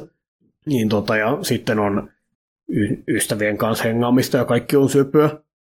Ja 10 prosenttia jaksosta on sellaisia yrmeitä vakavan naamaisia ritareita, jotka marssii tota noin, niin hävitettyjen kaupunkien keskellä, jotka ne on itse tuikannut tulee ja runnonut. Ja ne tappaa kaiken, mikä tulee vastaan ja puhuu jotain hyvin vakavia kryptisiä juttuja ihmiskunnan synneistä. Ja musta tuntuu, että nämä kaksi asiaa tulee jossain välissä kohtaamaan toisensa ja mulla ei ole mitään ideaa, että mitä tulee tapahtumaan. Se on vielä niin jotenkin super eri tavalla esitettyä ne vakavat kohdat, että siinä tulee semmoiset niinku, onko se letterbox nimeltään se semmoinen musta, musta Ai raja, joo. että se on niinku elokuvallinen rajaus näin, ja sitten on värimaailma on ihan eri, ja se hahmodesign tyylikin on ihan eri, että, että miten nämä asiat tulee sopimaan samaan sarjaan missään vaiheessa, mutta tota, seipä jääpi nähtävästi. Kyllähän ne ritareista on siinä puhunut ne. Että se on niinku pahin, mitä voi käydä, että kohtaa, kohtaa ritarin, mutta... Joo. Ja niin se jänni juttu on vielä, että tämä vissiin pohjautuu kaikista maailman asioista Mobageen. Mm-hmm. Ei siinä siis, mä ihan pidän Mobageista sillä tavalla, että niistä voi saada tosi jänniä animesovituksia, koska niissä on tavallaan niissä on maailma ja settingi valmiina, mutta ne jättää aika paljon tulkinnanvaraa kuitenkin siinä, että mitä siinä animesovituksessa voi tapahtua, että on ollut sellaisia, mitkä seuraa sitä juonta, on sellaisia, missä ihan vaan perseillään joka jakso. On sellaisia, mitkä keskittyy niin kuin samaan kästiin ja yrittää rakentaa niille kaaren. On sellaisia, missä tungetaan jokainen hahmo, mitä on niin kuin sinne, että kaikki saa oman suosikkinsa käymään. No on kaiken näköisiä nähnyt jo. Joo, se, se on siinä mielessä niin kuin ihan hauska tavallaan lähdeteosformaattina, että musta tuntuu, että ne on vähän enemmän sellaista haulikon laukausta, mitä niin kuin noi sekä VN että Ranobe-sovitukset on ollut, että niin kuin sieltä voisi olla vähän mitä vaan, ja nyt saatiin Ars Notoria, joka tekee ta- taas kans ihan omaa juttua. Joo. Vähän harmi, että se todennäköisesti kaikkein parhaiten onnistuneena Mobage-sovituksena pidetty Princess Connectin anime on se just, mistä sä et tykkää näistä kaikista. Äh, no siis, en mä epätykkää sitä, mutta kun, miksi ohjaajan pitää olla vitu idiootti ja pelle? Siellä oli täydelliset viikinki- ja veitsennuolia olemassa. Täydellistä komediakulta, mutta ei kelpaa herralle, kun pitää keksiä jotain omia vitsi hahmoja sinne. Mä oon syvästi loukkaantunut, että tällä tavalla niin kuin epäkunnioitetaan lähdeteoksen parhaita ominaisuuksia. Tässä sentään se lohdullinen puoli, että todennäköisesti tätä mieltä on pelkästään siinä. Se on ihan mahdollista. Joo, ei siis tota niin kuin, ja siis onhan siellä lähdeteoksellakin hahmotarinoissa on kaikenlaista perseilyä menossa monesti, että niin kuin, ei se nyt sellainen ole, että niin kuin, kyllä Princess Connectin anime, niin kuin, ei mulla oikeasti siitä ole pahaa sanottavaa. Että, mutta I suppose vähän harmittaa, koska siellä juonessa on aika hyviä juttuja menossa sitten, kun Arlong Park alkaa. Vanha kunnon. Niille, jotka ei ymmärrä viittausta, niin Arlong Park on termi, jota käytetään siitä, kun sarjasta tulee jossain kohtaa hyvä, joka on siis One Piecein Arlong Parkista tietysti, että se aina sanotaan, että One Piecea pitää jaksaa siihen asti, että päästään Arlong Parkiin, jolloin siitä tulee hyvä, niin nyt se on semmoinen yleistermi, joka toimii kaikkien sarjojen kanssa. Meillä on tällä hetkellä menossa Final Fantasy 14 Arlong Parkin etsiminen. Että... Mm, joo, siinä on aika paljon pääjuonta juostavaksi ennen kuin tulee se kohta, jossa kaikki alkaa tykätä siitä, mutta tässähän sitä edetään. Joo, Ars Notoria silleen mulle aika jännä sarja katsoa, koska se on niin semmoinen niin kuin käänteinen siitä, mitä mä yleensä tykkään, koska mä tykkään, nykyään mulla on aika lähes polarisoitunut mun maku silleen, että tykkään asioista, mitkä on tosi maanläheisiä ja realistisia ja lähestyttäviä ja samaistuttavia ja Ars Notoria on käytännössä täysin käänteinen. Se, että kaikki hahmot on ihan super anime-hahmoja, niillä on niin tosi vahvat hahmopiirteet, joiden, joiden puitteissa toimitaan ja näin. Et se on silleen tosi kaukana omalta comfort zonelta, mutta sitten se on kuitenkin ottaa aika paljon, että siinä on yksi mun suosikki hahmodesignereja, joka on tämä, joka on tehnyt Conceptionin ja Re Zeroon designit, niin sitä on aika kiva katsoa. Mä nautin syvästi, että sä sanoit näistä kahdesta Conceptionia ensin. se on se merkkiteos ja sitten kai se Red Zerokin on siellä olemassa. Mm, näin olen kuullut, että se, se on teos, joka on olemassa. Red Zero on aika hyvä teos. Joo, kyllä me siitä täällä, täällä tykätään. Joo, ja siis tota, mm, no mua nyt ei koskaan haitannut, minä olen vaan onnellinen, kun joka tytöllä on toinen toista outlandishimpi hiusväri ja kaikilla on kivat animeisat persoonat, ja sitten mä voin tykätä siitä niin kuin kaikkein hiljaisimmasta ja ilmeettömimmästä. Se oli kyllä aika hyvä tässä sarjassa. Eikö sokki? Ihana piikku Alberta. Joo, silloin, ja tämä oikeastaan vähän johtaa siihen, että tota, jutuista, mitä mä tykkään täällä, niin tota, täällä on myös hirveästi taustalla menossa asioita, että dialogi on menossa, mutta sitten just niin kuin yksi mun lempikohta, mistä jopa aktivoiduin Twitterissä tekemään tweetin, mitä en ole kauheasti tehnyt viime aikoina, oli se, että niinku, siellä on keskustelu menossa T-pöydän ääressä, ja sitten yksi vaan niinku hengaa sohvalla niinku, ottamassa mukavasti tyynykasan keskellä, ja sitten se vaan sen keskustelu edetes, sieltä tulee aina välillä reploja, ja sitten siinä samalla näytetään, että se vaan joo ihan syvemmälle sinne tyynykasaan, kunnes sitten niinku keskustelu päätteeksi, että vaan pistää sellainen eksynyt käsi, ja sitten ne kiskoo sen siitä niinku ne muut tytöt niinku ulos sieltä tyynyjen keskeltä, sit kun ne tarvii sitä. Et se on vaan tuollaista hauskaa ja orgaanista ja sellaista nimenomaan elävää juttua. Että niinku, miten, miten mä tämän nyt selitän. Siis ihan vaan se, että asiat tapahtuu samalla kun puhutaan, koska sitä se aika paljon on, että nyt mekin kun puhutaan tässä, niin mä heilun tuolisessani ympäriinsä ja välillä taputa Walteria olkapäälle, kun olen tyytyväinen joko itteeni tai Walteriin. Ja sillä että niinku, se vaan on sellaista luonnollista ja orgaanista, mitä tapahtuu, kun puhutaan. Joo, ja se on tosi monesti aika huonosti otettu huomioon myös, että tästä oli aikoinaan hyvä blogipostaus siitä, miten Death Noteissa hahmot aina tekee jotain käsillään samalla kun ne puhuu. Että et L on se, se tota, herkkujen syöminen, mitä se tekee, ja sitten tota, niillä myöhemmillä, onko se ni, Nearkos on sen nimi, Joo. se rakentelee aina kaikkea, kaikkea muuta, niin sitten kun siinä on tosi pitkiä dialogipuhekohtauksia, niin se koko ajan näplää jotain, niin on vähän helpompi visualisoida myös se, että ei käy tylsäksi seurata sitä, sitä keskustelua. Tuli vaan mieleen yhtäkkiä, en edes muista mikä blogaus se oli, mutta muistan tämmöisen lukeneen joskus Joo. herran vuonna 2009 tai jotain. Joo, just, just tota energiaa, että niin kun Desukkonissa puhuimme aiemmin, niin mulle jätti niin kun ajatuksia paljon päähän toi Gorimin sovitusluento nimenomaan. Että nyt pik- pikkusen se ollut, että mä ymmärrän vähän paremmin, mitä te pojat sanotte, kun tarkoitatte, että joku on hyvä anime. Että just se, että niin kuin olen nyt alkanut arvostaa enemmän siitä, että nimenomaan asioita tapahtuu siinä jotain, jos on dialogikohtaus, niin jos siinä on vaikka hauskoja noita kamerakulmia tai jotain temppuja, tai sitten tuollaista, että niin tapahtuu samaan aikaan jotain, mitä voi seurata, niin se on plussaa, ja nyt Ars Notoriassa sitten pistin asian merkille. Joo, animessa silleen onneksi helppo keskimäärin, että on, koska ilmeet on niin vahva osa kuitenkin sitä kuvakerrontaa, niin edes ilmeissä tapahtuu jotain, mutta sitten vakavat keskustelut on aina vähän vaikea visualisoida. Mutta joo, Ars Notoria hyvä esimerkki. Ja muista Ars Notorian mulle vahvin puoli oli jotenkin se setting ja se, miten se taikakoulu oli, oli tota, toteutettu. Että musta se on jotenkin tosi hienon näköinen ihan vaan, että se on niin kuin tosi semmoinen niin kuin se on vähän niin kuin yhdistelmä miettii tämmöistä katolista tyttökoulusettingiä ja sitten taikakoulua, että on niinku semmoista hienostunutta, että on kirjast, semmoista kirjahyllyä taustalla ja on, on hienoja huonekaluja ja on arkkitehtuuri on hyvän näköistä. Se on niinku, se taikakoulusettingi oli mulle tosi, tosi mieleenpainuvasti tehty ja pystyn hyvin muistelemaan ihan yksittäisiä huoneita, kasveja oli kaikkialla ja silleen, että se on niinku, ne taustat on mun mielestä tosi, tosi makeet siinä myös. Että... Joo, ja sitten lisätäkseni tuohon vielä on tosiaan se, että niin kun ne tee-hetket tuntuu olevan sellainen, niin kun, ei vaan sellainen juttu, mitä ne tekee pelkästään huvikseen, vaan vähän niin kuin sellainen, että ne on melkein juttu, mitä se koulu niin kuin kyllä tukee, että pitäkää vaan tällaisia. Joo. Ja ne on just sellaisia hetkiä, että ne istuu pöydän ääressä ja juttelee mukavia ja sitten yksi kaataa teetä, että niin kuin, nimenomaan sellaista hienostunutta. Tota, mitähän mun piti sanoa? On se kyllä aika erikoinen sarja. Tämäkin on itse asiassa, tota, mä voin sillä välin kun sä mietit tällä, niin lätistä siitä, että tämäkin on siis vanhan Shafti-ohjaajan teos.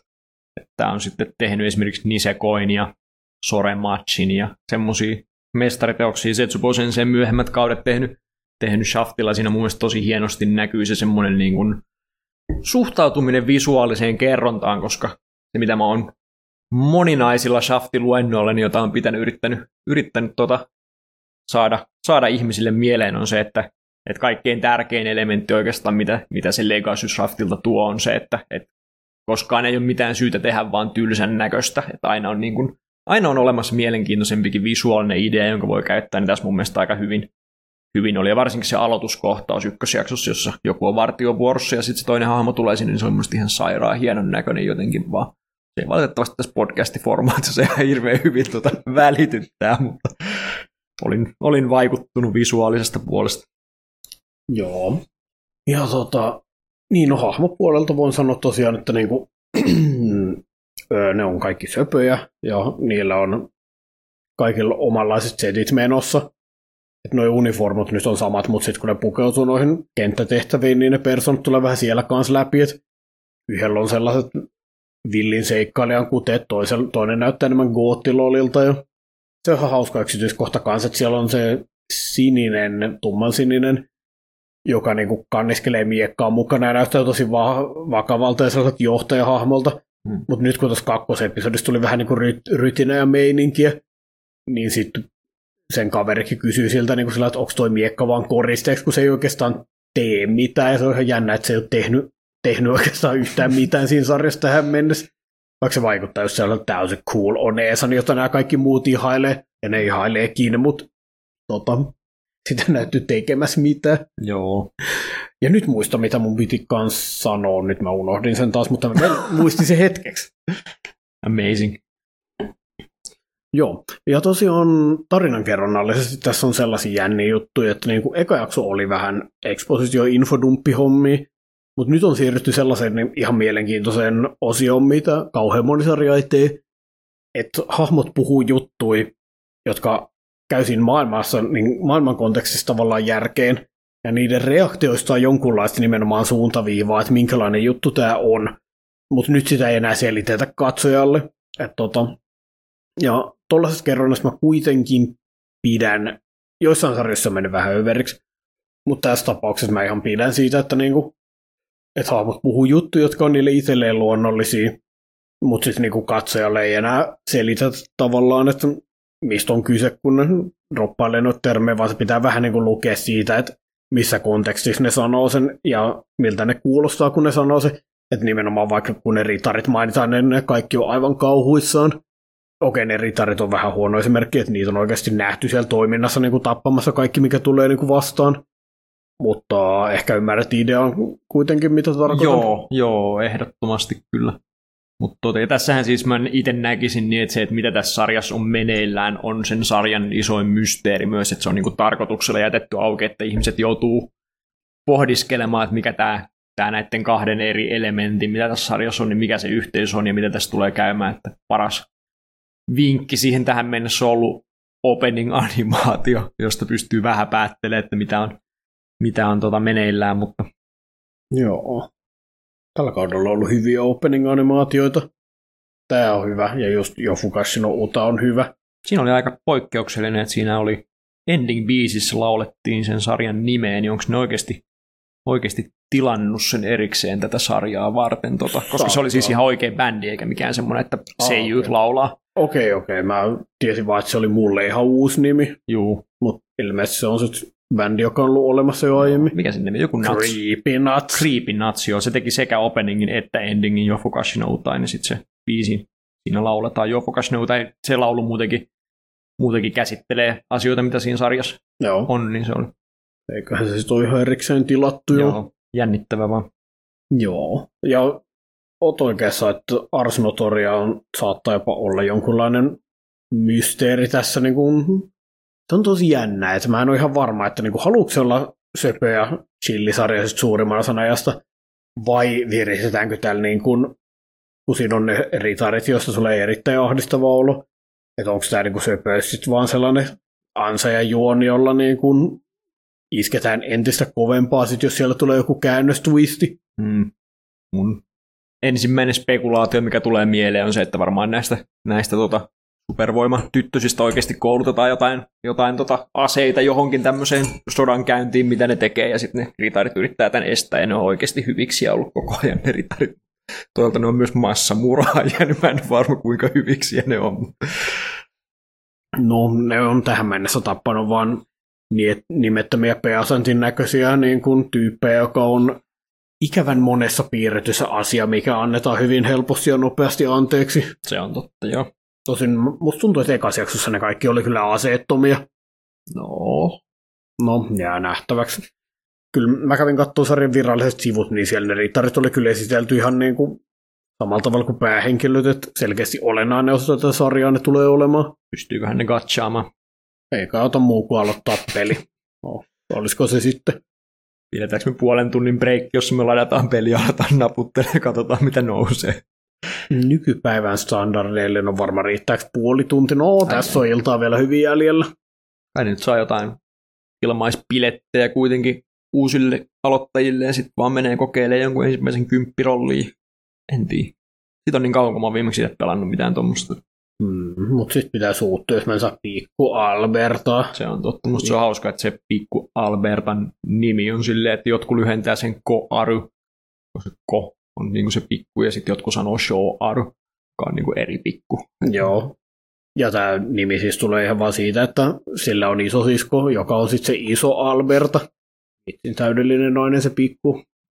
Veljensä Albert ja isänsä Albertos. Joo. Suomalainen serkkunsa Aatu. Nyt, nyt, nyt. nyt Menikö estetiikka vähän, pilalle? Nyt voisi vähän rauhoittua. Ei oikeutta Aatulle tällä kertaa. Olisiko se Ars Notoriatsiin? Mm, joo, tästä on aika vaikea sanoa kuitenkin vielä, että niin paljon niistä tapahtumista on ollut sellaista melkein hibleisää, niin kuin tosi chilli hengausta kauniissa maisemissa, niin ei siitä nyt ihan loputtomiin tavallaan sanottavaa mitä siellä on tapahtunut, mutta jotain siellä on selkeästi meneillä ja jää nähtäväksi mikä se on.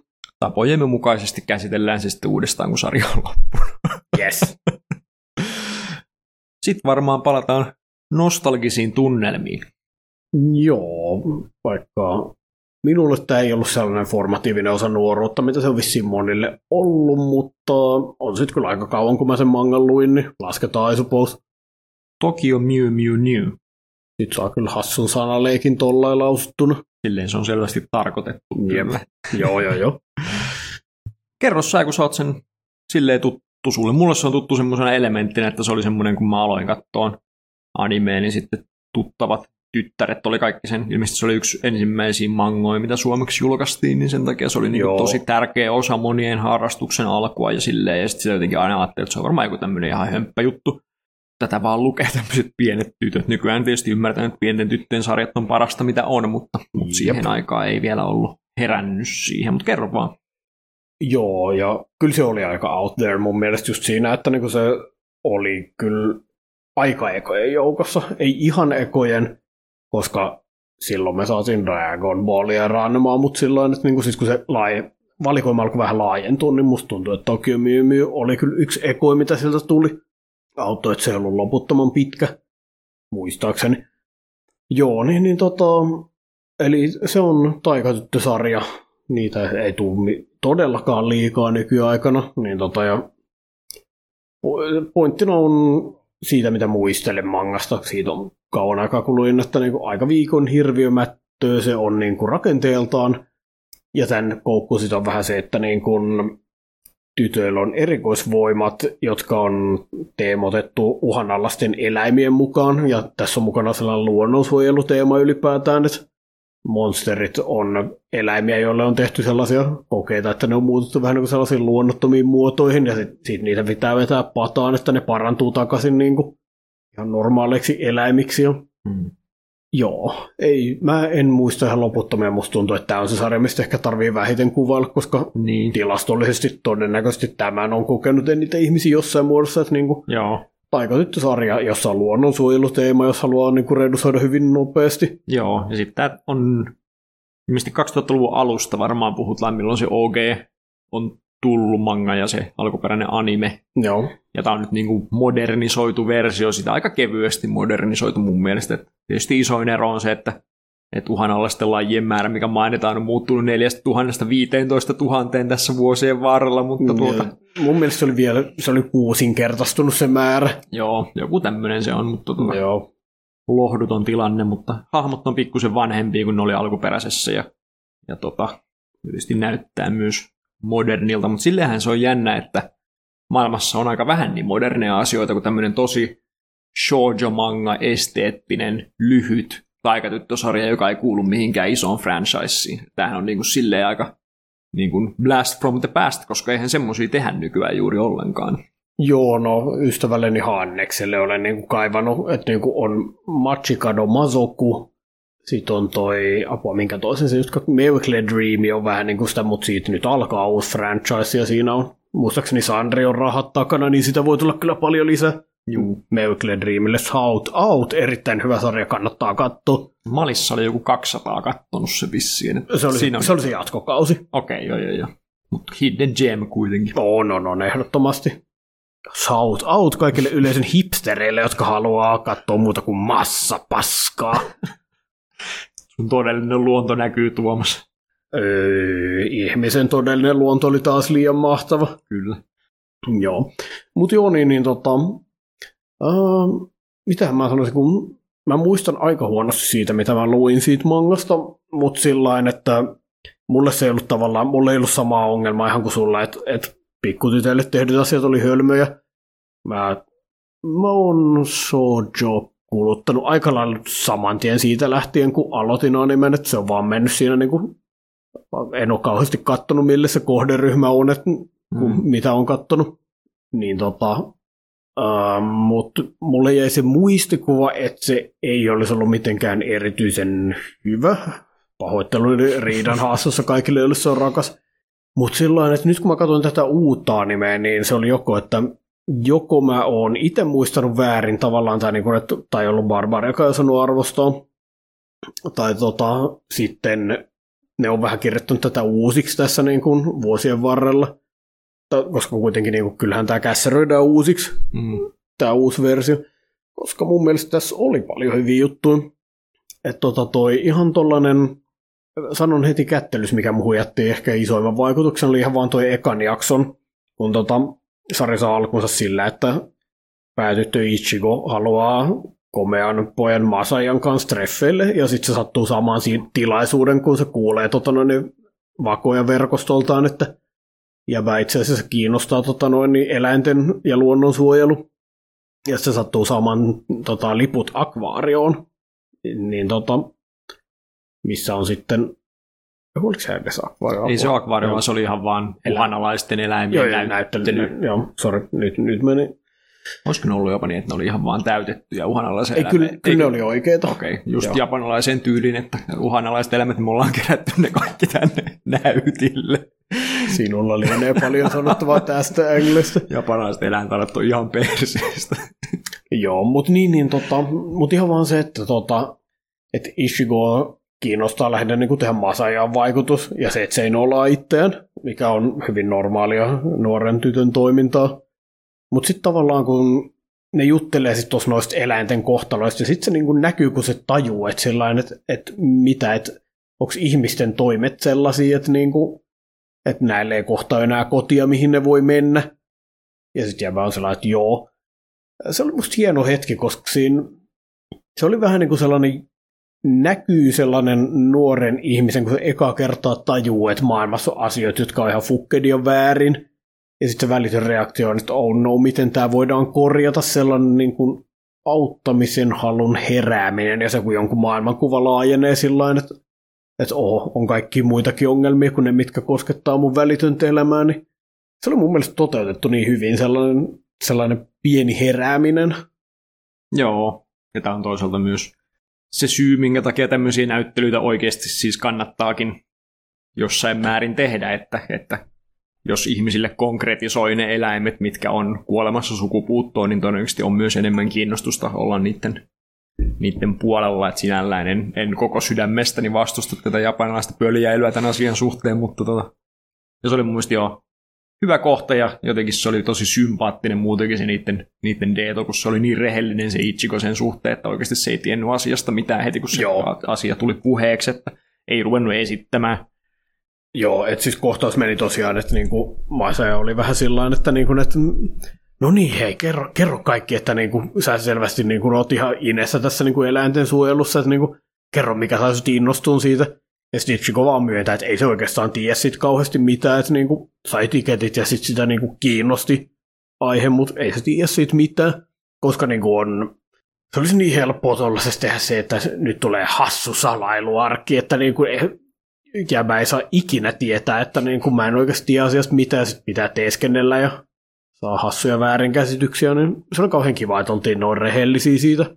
Joo, jotenkin tosi freesin tuntunut, että tommoseen ei jäädä nyt sitten, ja jotenkin tykkäsin siitä, että, että tämmöinen niinku Shoujo-tyyppinen romanssihommeli lähdettiin käyntiin siitä, että oikeasti kysytään sitä sinne ja sitten oikeasti mennään sinne ja sitten niin kuin, että niillä on niin kuin tosi luonteva se semmoinen, että okei, näin voi hengailla keskenään ja siitä ei tarvitse joka asiasta tehdä semmoista numeroa. Joo, ja kun ikävän, ikävästi, mä en tykkää siitä sellaisesta romanssin etenemisestä, että niinku ihaillaan toista etäältä ja ei olla ikinä missään tekemisissä, ne sitten ojennetaan koulun takana kirje, jossa on tässä on minun tunteeni, jota ne vastaa. Että niinku, se on musta niin paljon kivempaa, että nimenomaan otetaan kontakti, otetaan selvää, mistä toinen ihminen tykkää esimerkiksi, ja sitten mietitään tekemiset vähän sen mukaan. Että niinku kauhean kivaa suhteen etenemistä. Joo, ja mä en tiedä, onko viime aikoina taikatyttyytyys ollut kuinka paljon romanttisia elementtejä ylipäätään. Että ennen vanhaan Shugokerassa ja muissa tuntui, että se oli aika semmoinen niin luonteva osa sitä, sitä sarjan, sarjan tuota kontekstia, mutta sitten, että mä en tiedä, onko Aikatsuissa tai Prekureissa tai Mevkle Dreameissä niin romanttisia ei... elementtejä.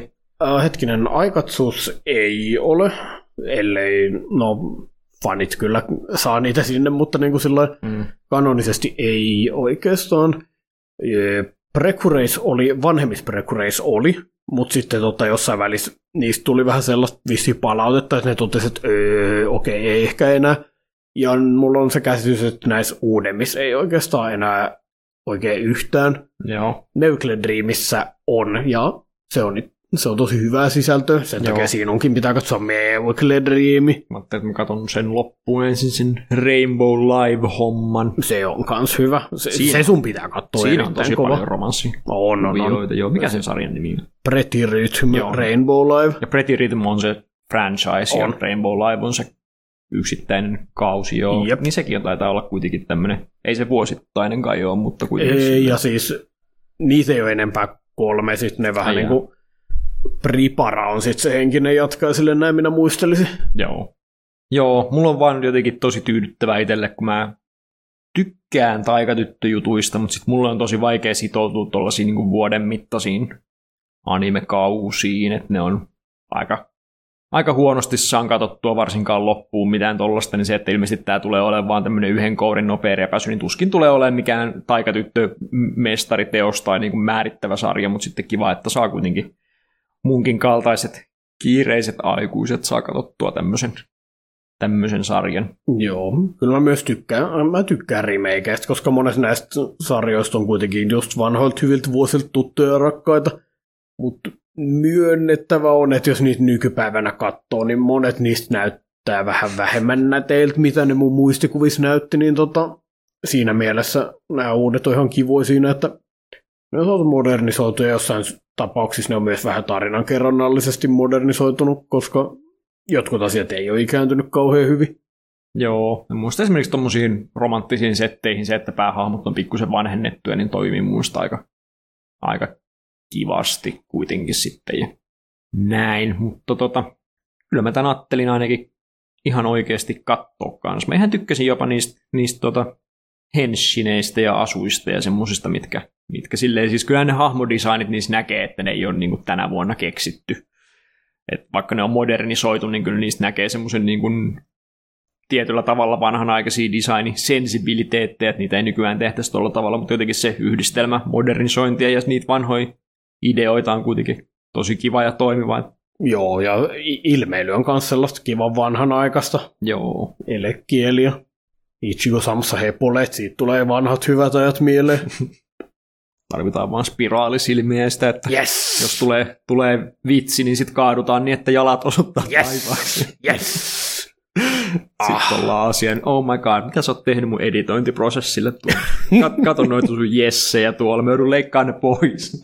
Oh en mä no. niitä leikkaa pois, mä joudun hiljentään.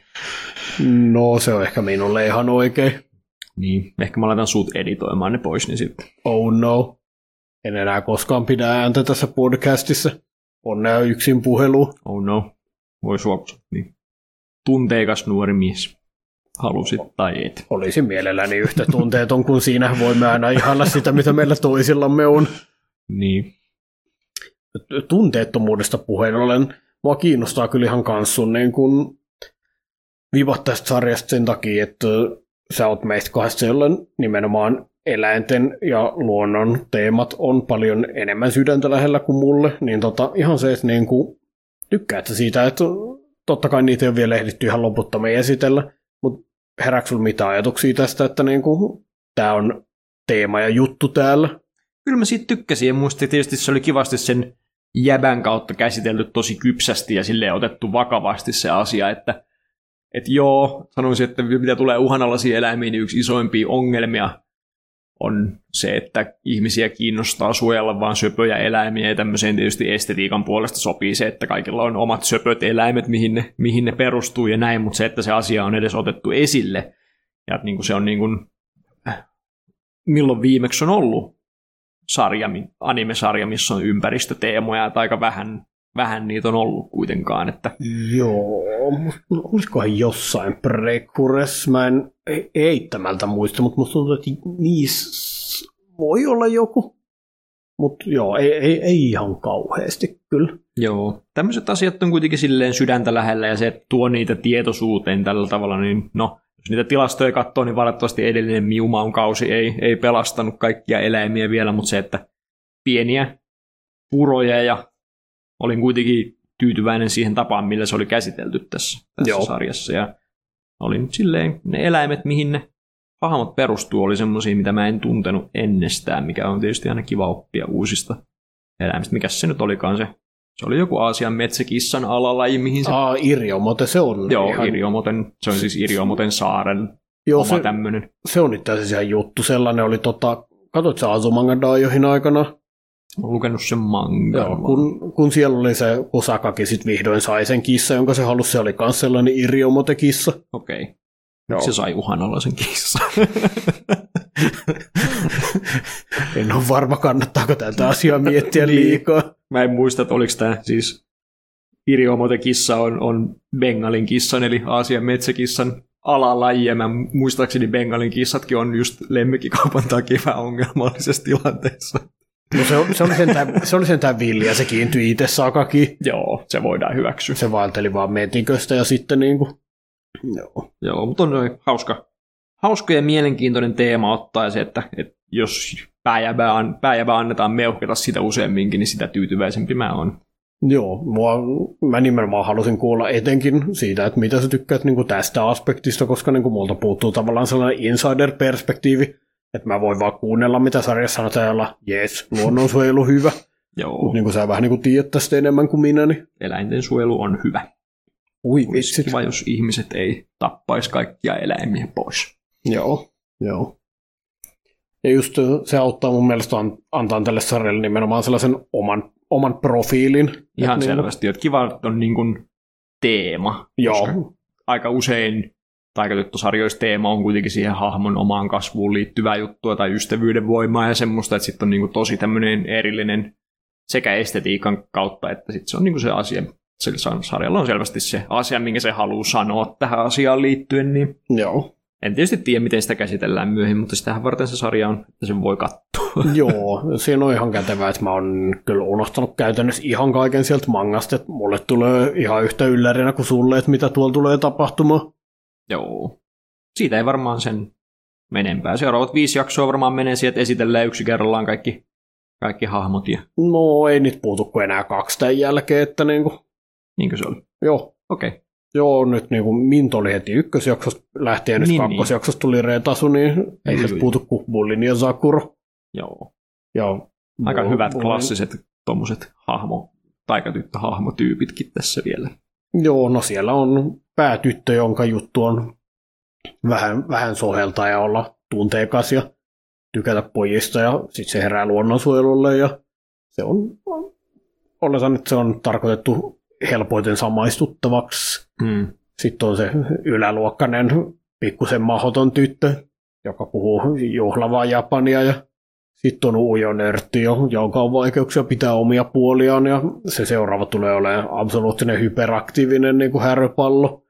Ja sitten viimeinen on, no sanotaan, että cool oneesan on ehkä niin kuin sellainen. Joo. No se on vähän se jos olisi joskus käynyt taikatyttö väriluennolla, niin se on violetti, ja violetit on monesti niitä mystisiä, eniten koviksia. Niin, ne taitaa olla. Ja kuuleja on eesaneja, tai siis ne voi olla samanikäisiä, mutta niissä on sellainen aura silti. Joo.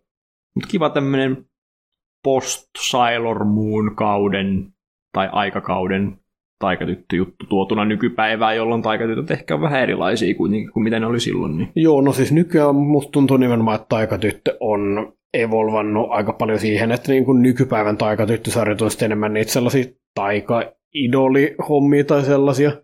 nimenomaan priparat ja sellaiset, että niin kuin, ja Aikatsussa on taikatyttöelementtejä voisin sanoa, että tavallaan niin kuin että se muoto on vähän muuttunut. Se henki elää yhä, mutta tavallaan ne puitteet on aika erilaiset, niin mutta musta on kiva saada tällaista hyvin klassista aikatyttösettiä. Jotenkin kirjaimellisesti ehdi unohtaa välissä, että Aikatsu ei edes ole taikatyttösarja. Jotenkin se on niin sama skenee mun mielestä, että niin kuin helppo ajatella, niin, mutta no, se jo silleen. Siinä on henshinit, kun ne menee lavalle, Juu. ja siinä on just sellaista kivoi vibe, että niin kuin, kyllä sillä on temaattisia yhtäläisyyksiä, mä sanoisin. Sanoisitko, että ne on samaa kulttuurista jatkumoa? Kyllä ne mun mielestä on aika lailla. Joo. Joo. Siinä missä tämän ajan taiketut oli sen tai sarjojen kanssa samaa kulttuurista jatkumo. Joo. Mikä on hauska. Joo. Kyllä. Mennäänkö me? Joo. Eteenpäin. Joo, mutta kiva sarja tosiaan, että kannattaa ottaa kyllä, että vaikka ei olisi lämpimiä muistoja sit vanhasta, niin hmm.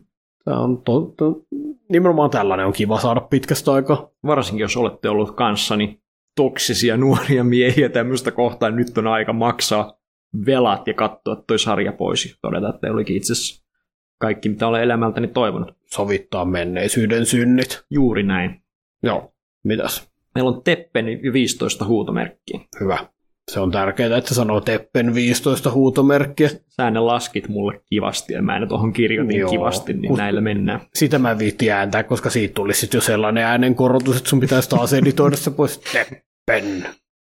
On siis haastamassa Keijon sarjana, jossa on eniten huutomerkkejä. Niin Kyllä se siinä oli, sen. siinä oli vain kahdeksan ja tässä on 15 kuitenkin, että et silleen ollaan, ollaan aika, pelataan kovilla panoksilla. Joo, nyt on niinku seuraavilla haastajilla jo aika korkea rima ylittää.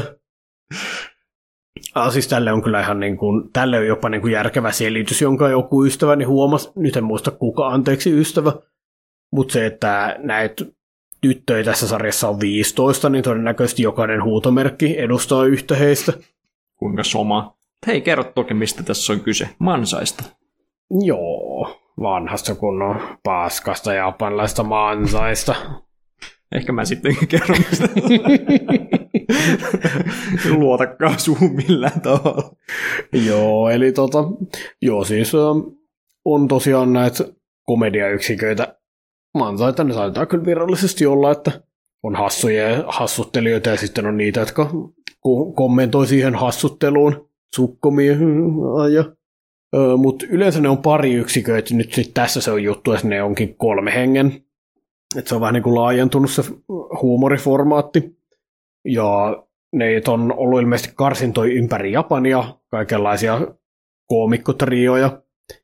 Ja sitten viisi sellaista on niinku päässyt sitten finaaleihin asti ja ne pääsee palkkioksi asumaan osakalaiseen tota, asuntolaan, jossa sitten on niiden päivittäistä elämää ja tota, ihan sellaista, että ne näytetään, kun ne etsii prosessia, mistä ne niin kuin löytää vitsejä. Ja sitten niille sattuu kaikenlaista hassua, mistä ne kanssa kertoo noita tarinoita sitten lavalla. Ja... Että ihmiset saa oikein mielikuvan, niin musta on syytä tarkentaa, että tässä on, kaikki on siis nuoria tyttöjä. Aa, joo, joo, 15 nuorta tyttöä kyllä, joilla on paljon hyviä hiusvärejä. Niissä on kyllä aika räikeät designit suoraan sanottuna. Niissä on paljon meneillä. Ja se on oikein. Siinä on meitsi sonet kaukana, mutta siis tykkäsin itse asiassa tämän designi, designista tosi paljon. Että paljon hauskoja elementtejä, nyt kun on, niillä on aika räikeät ne niiden tota, brändit, mitkä niillä on niiden, niiden tiimien sisälläkin, niin, tai tiimeittäin, niin, niin tota, hauskaa, että ne on tosi, tosi erottuvat ne hommelit. Mulla on Teppenin kanssa semmoinen pieni ongelma, että se ykkösjakso tuli kolme viikkoa sitten, vai kaksi joo, viikkoa sitten? Um, Miten se sanotaan? Kaksi viikkoa sitten. Kaksi viikkoa sitten, joo. Mä katsoin sen silloin, kun se tuli. Kakkosjaksoa ei airattu, koska siellä vitsailtiin poliitikkojen murhaamisella. se osui vähän huonoa saumaan, niin se jätettiin välistä. Ja sitten kolmas jakso tuli tänään, kun olin vielä nukkumassa, niin en ole. Siitä on kaksi viikkoa, kun mä oon nähnyt sen yhden jakson, niin mä en kirjaimellisesti muista sitä ihan hirveästi mitään. Joo, mä ehdin sen kolmas jakson katsoa, niin voin vähän niin kuin toimia backupina sinulle, mutta niin tota, joo, ehkä niin kuin Teppenin kanssa juttu, mistä mä haluan sanoa, on, että se on ihan hauskaa, että kans tulee välillä tällainen näin puhdas komediasarja, koska niin kuin komediatäginähän on sellainen, että jokaisessa sarjassa ja sen isoäidissä on tagina komedia. Jos siellä on yksikin vitsi, niin joku kyllä laittaa siihen komediatägin. Mutta sillä että ne on just enemmän sit sellaisia slice of life komedia, romanttinen komedia, draama, komedia, kaikki on komedia. Mutta just sellainen, että niitä ei loppujen lopuksi tule ihan loputtomia sarjoja, missä ihan vaan pointtina on ihan oikeasti, että niinku ollaan hauskoja alusta loppuun ja se on se koko pääpointti olla komedia. Vitsisarja. Joo. Niin kuin silleen hauska, kun ulkoisestihan tämä melkein, no ei nyt ehkä ihan, mutta voisi melkein olla joku semmoinen kiraran söpötytty juttu, mutta niiden niin kuin komediatägi on aika eri painoinen kuin tämän Joo. sarjan komediatägi. Joo, nimenomaan, että Kirarassa se on sitten sellainen, niin kuin, että kaiken pitää olla söpöä, ja sitten niin kuin, ne voi olla söpöllä tavalla hauskoja, mutta se söpöys on pääjuttu. Ja just Teppenissä sattui kolmas jakso olemaan sellainen, missä tota, tosiaan näitä on viisi näitä tyttökoomikkoyksiköitä, niin kaksi niistä sitten voittaa sellaisen talon sisäisen kisan ja pääsee telkkariohjelmaan, sellainen varjetty show vähän niin kuin mutta sitten sen tuottaja on sellainen limaäijä, joka tota, haluaa sinne vain söpöjä tyttöjä tekemässä söpöjä asioita. Ja muun muassa lähettää sellaisia pukumiehiä ja armeija yksiköitä siivoamaan kaikki miehet pois kadulta, kun kuvaukset alkaa, koska kukaan ei saa tulla pilaamaan hänen söpöparatiisiaan. Niin tota, älä näytä noin haaveilevalta siinä vieressä. En, en näy. Menee liian pitkälle tämmöinen. Hyvä. Niin tota, mut joo, niin Musta tuntuu, että se saattaa olla jonkunlainen kannanotto, koska se tuottaja ei yrittää kovasti saada tytöt olemaan söpössä ja tytöt haluaisi vaan tehdä viitsejä.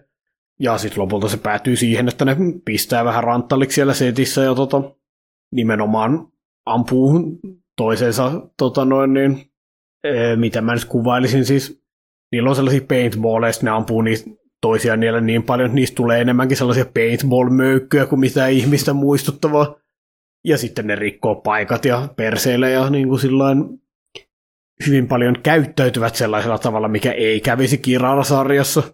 Ja se oli hauskaa katsottavaa. Väkevä kannanotto. Kyllä. Kyllä mä vähän mietin, että se saattaa oikeasti olla, koska niin se setti oli kyllä vähän just sellaista, että niin kuin, koska söpöille tytöille ei saa tapahtua mitään pahaa, niin me laitetaan, kun niitä, niitä ovia, mm. mistä ne juoksee läpi, että onko tämä väite totta vai väärin. Ja sitten väärän vastauksen takana joku muuta kuoppa odottamassa. Mm. Nyt siellä oli höyhenpatja odottamassa, koska eihän söpöjä tyttöjä saa muudata. Puhtaus kärsis. Mm. Niin tytöt ei tykännyt tästä ja kapinoi tätä vastaan. Joo, kyllä se kuulostaa aika tietoiselta tuossa kohtaa sitten. Musta oli silleen, mitä mä muistelen tästä, niin se oli jotenkin hauska, että niin käsikirjoitus pohjainen sarja silleen, vaikka tämä on tosi räikeän näköinen silleen, että hahmoilla on tosi mielenkiintoiset designit ja persoonat ja näin, niin sitten se oli kuitenkin nojas tosi paljon nimenomaan siihen vitsien kirjoittamiseen ja, ja itse tietysti tunnustan pitäväni mansaista varsinkin silleen vitsin rakenteena. Mun mielestä se on ihan äärettömän toimiva tapa tehdä vitsi toisin kuin sun mielestä. Mutta Oikeasti mä luulin, että kaikki inhoa mansaita. Ei, se on mun mielestä tosi väkevä. Se on musta hauska, kun se nimi Gen, joka on se Suomella, Suomessa asuva japanilainen. Ah, Gen Takagi, joo. Joo, niin sehän puhuu siitä, että hän aikoo tuoda mansain suomalaiseen huumoriin. Että... Joo, se, no, se, se video on kyllä aina niin miellyttäviä, kun niitä katsoo, että ei voi muuta kuin toivottaa onnea matkaa Gen Takagille. Joo, tuli vaan mieleen. Mun mielestä se on, on toimiva, toimiva rakenne sitten. Ei nyt tietysti semmoisen, en mä niinku puhdasta mansaita ole ihan hirveästi elämässäni kattonut sitä silleen, että on hassu, hassu, kaksi hassua miestä puhumassa vitsejä, mutta silleen mitä tulee niin kuin, Vähän niin kuin me. just niin kuin me itse asiassa. Yes. niin, niin tota. Mutta silleen animessa, jos vaikka hahmot bäntsää, niin mielestä se on tosi tärkeää, että se on se, on se semmoinen hahmo, joka tekee itsestään pilaa ja toinen, joka reagoi siihen tai sitten tekee toista pilaa. Näin, se, on niin kuin, se perusdynamiikka on, on mun mielestä vaan tosi Sun, sun, täytyy, toimiva. sun täytyy ymmärtää, että mä en nauti sitä, koska se on mun päivittäinen elämäni. Tiedätkö kuin monelle jäbälle mun pitää olla tsukkomi joka ikinen päivä? Mm, sä elät unelmaa tässä. Oh no. Joo, ja tietysti puhetempoon liittyvät jutut silleen mulle huumorissa tosi tärkeä on se semmoinen niin kuin delivery, ja mansaissa se on myös hirveän isossa osassa. Mä en edes tajua, miten tämmöinen kolmen hengen mansai toimii, kun sitten, miten ne ei vaan puhu toistensa päälle. Eikä ne vaan harjoittele ja mietin näitä läpi. oh my god.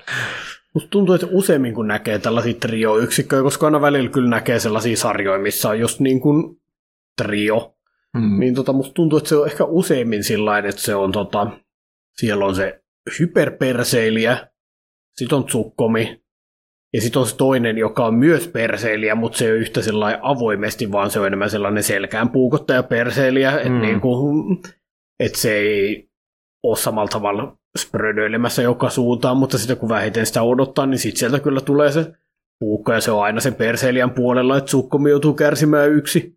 Shout out Juju Shikille.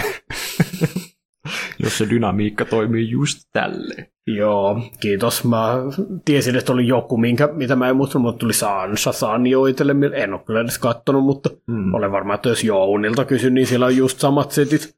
Joo. Juju Shikissä on tosi selkeä tämmönen, tämmönen rakenne, mutta siinä on myös paljon muita hyviä elementtejä. Itse mestariteos siinä kyllä suosittelen kaikille.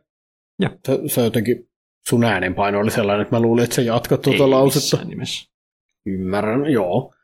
Täällä se toki jää nähtäväksi, että minkälaisia ne setupit on, että niin kun, on se ehkä tähän mennessä, en, hmm, päätytöillä ja bullet, itsellä, joka on vitsin S-nimi, ja se saattaa olla paras unitto noista, niin tota, niillä se menee sillä että siellä on ehkä se yksi niin kuin järkevä ja kaksi muuta paukkuu niin kuin vähän eri tavoilla.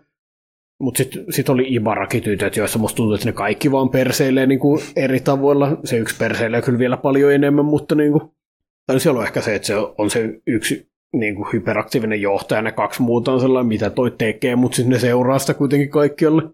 Ja ne kaksi muuta junittoa ei ole saanut vielä ihan loputtomin juttuja, mutta niin kuin, rikkailla tytöillä on kaksi superrikasta tyttöä, yksi, joka vähän niin kuin esittää superrikasta, mutta oikeasti se on köyhä rahanahne ja se on sellainen jännä. Mä en ole varma, onko se paikallinen tsukkomi vai onko se se kaikkein eniten niin kuin sekaisin niistä oleva. Ja sitten on tietysti Invaders, hieno ryhmittymä, jossa siellä musta tuntuu, että ne kaikki kolme vaan on eri tavoilla niin kuin pönttöjä. Bokeja. Joo. Joo. Hauska freesin tuntunen sarja mun mielestä. Joo, se tota, ö, episodien rakenne on kans ihan hauska siitä, että niinku, se vähän niinku alkaa sillä, että on se sen jakson tai segmentin pääjunitto lavalla kertomassa tarinaa. Ja sitten tota, hypätään sinne niin kuin jakson varsinaisiin tapahtumiin, jotka saattaa yleensä liittyä niiden vitsi jotenkin. Ja sitten hypätään lopussa niin kuin takaisin sinne, kun ne on siellä lavalla kertomassa sitä juttua, joka yleensä tosiaan on jotenkin niin kuin tukeutunut sit siihen, mit- mitä ne jakson tapahtumat on ollut. Et se on sellainen hauska, nimenomaan toimii vähän niin kuin komedia-akti. Niin tota, Joo, että se on idea rakenne. ikään kuin, että ne kertoo sen tarinan siinä lavalla, mitä siinä jaksossa tapahtuu. Ja sit... Vähän niin kuin joo, Joo. joo. joo käytännössä. Kyllä.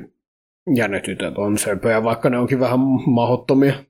Joo. Ja tärkeä asia tässä, tässä maailmassa, missä ollaan, on se, että antaa tyttöjen olla hauskoja, koska se on ihan aktuaalinen ongelma, mitä tulee, tulee stand-up-komiikkaa ja myös, myös en epäile hetkeäkään, etteikö myös Japanissa sitten, mm. sitten tota näkyy sitä, että, että tytöt ei saa olla hauskoja, mutta tässä ne saa, saa olla semmoisella perinteisellä vitsin kertomistapa tavalla hauskoja ja itse asiassa olisiko Shonen Jumpissa alkanut kanssa Rakuko-sarja, jossa on pää, tota, päähahmo on tyttö, niin se sielläkin se toinen Japanin kahdesta komediatyylistä myös katettuna siellä sitten.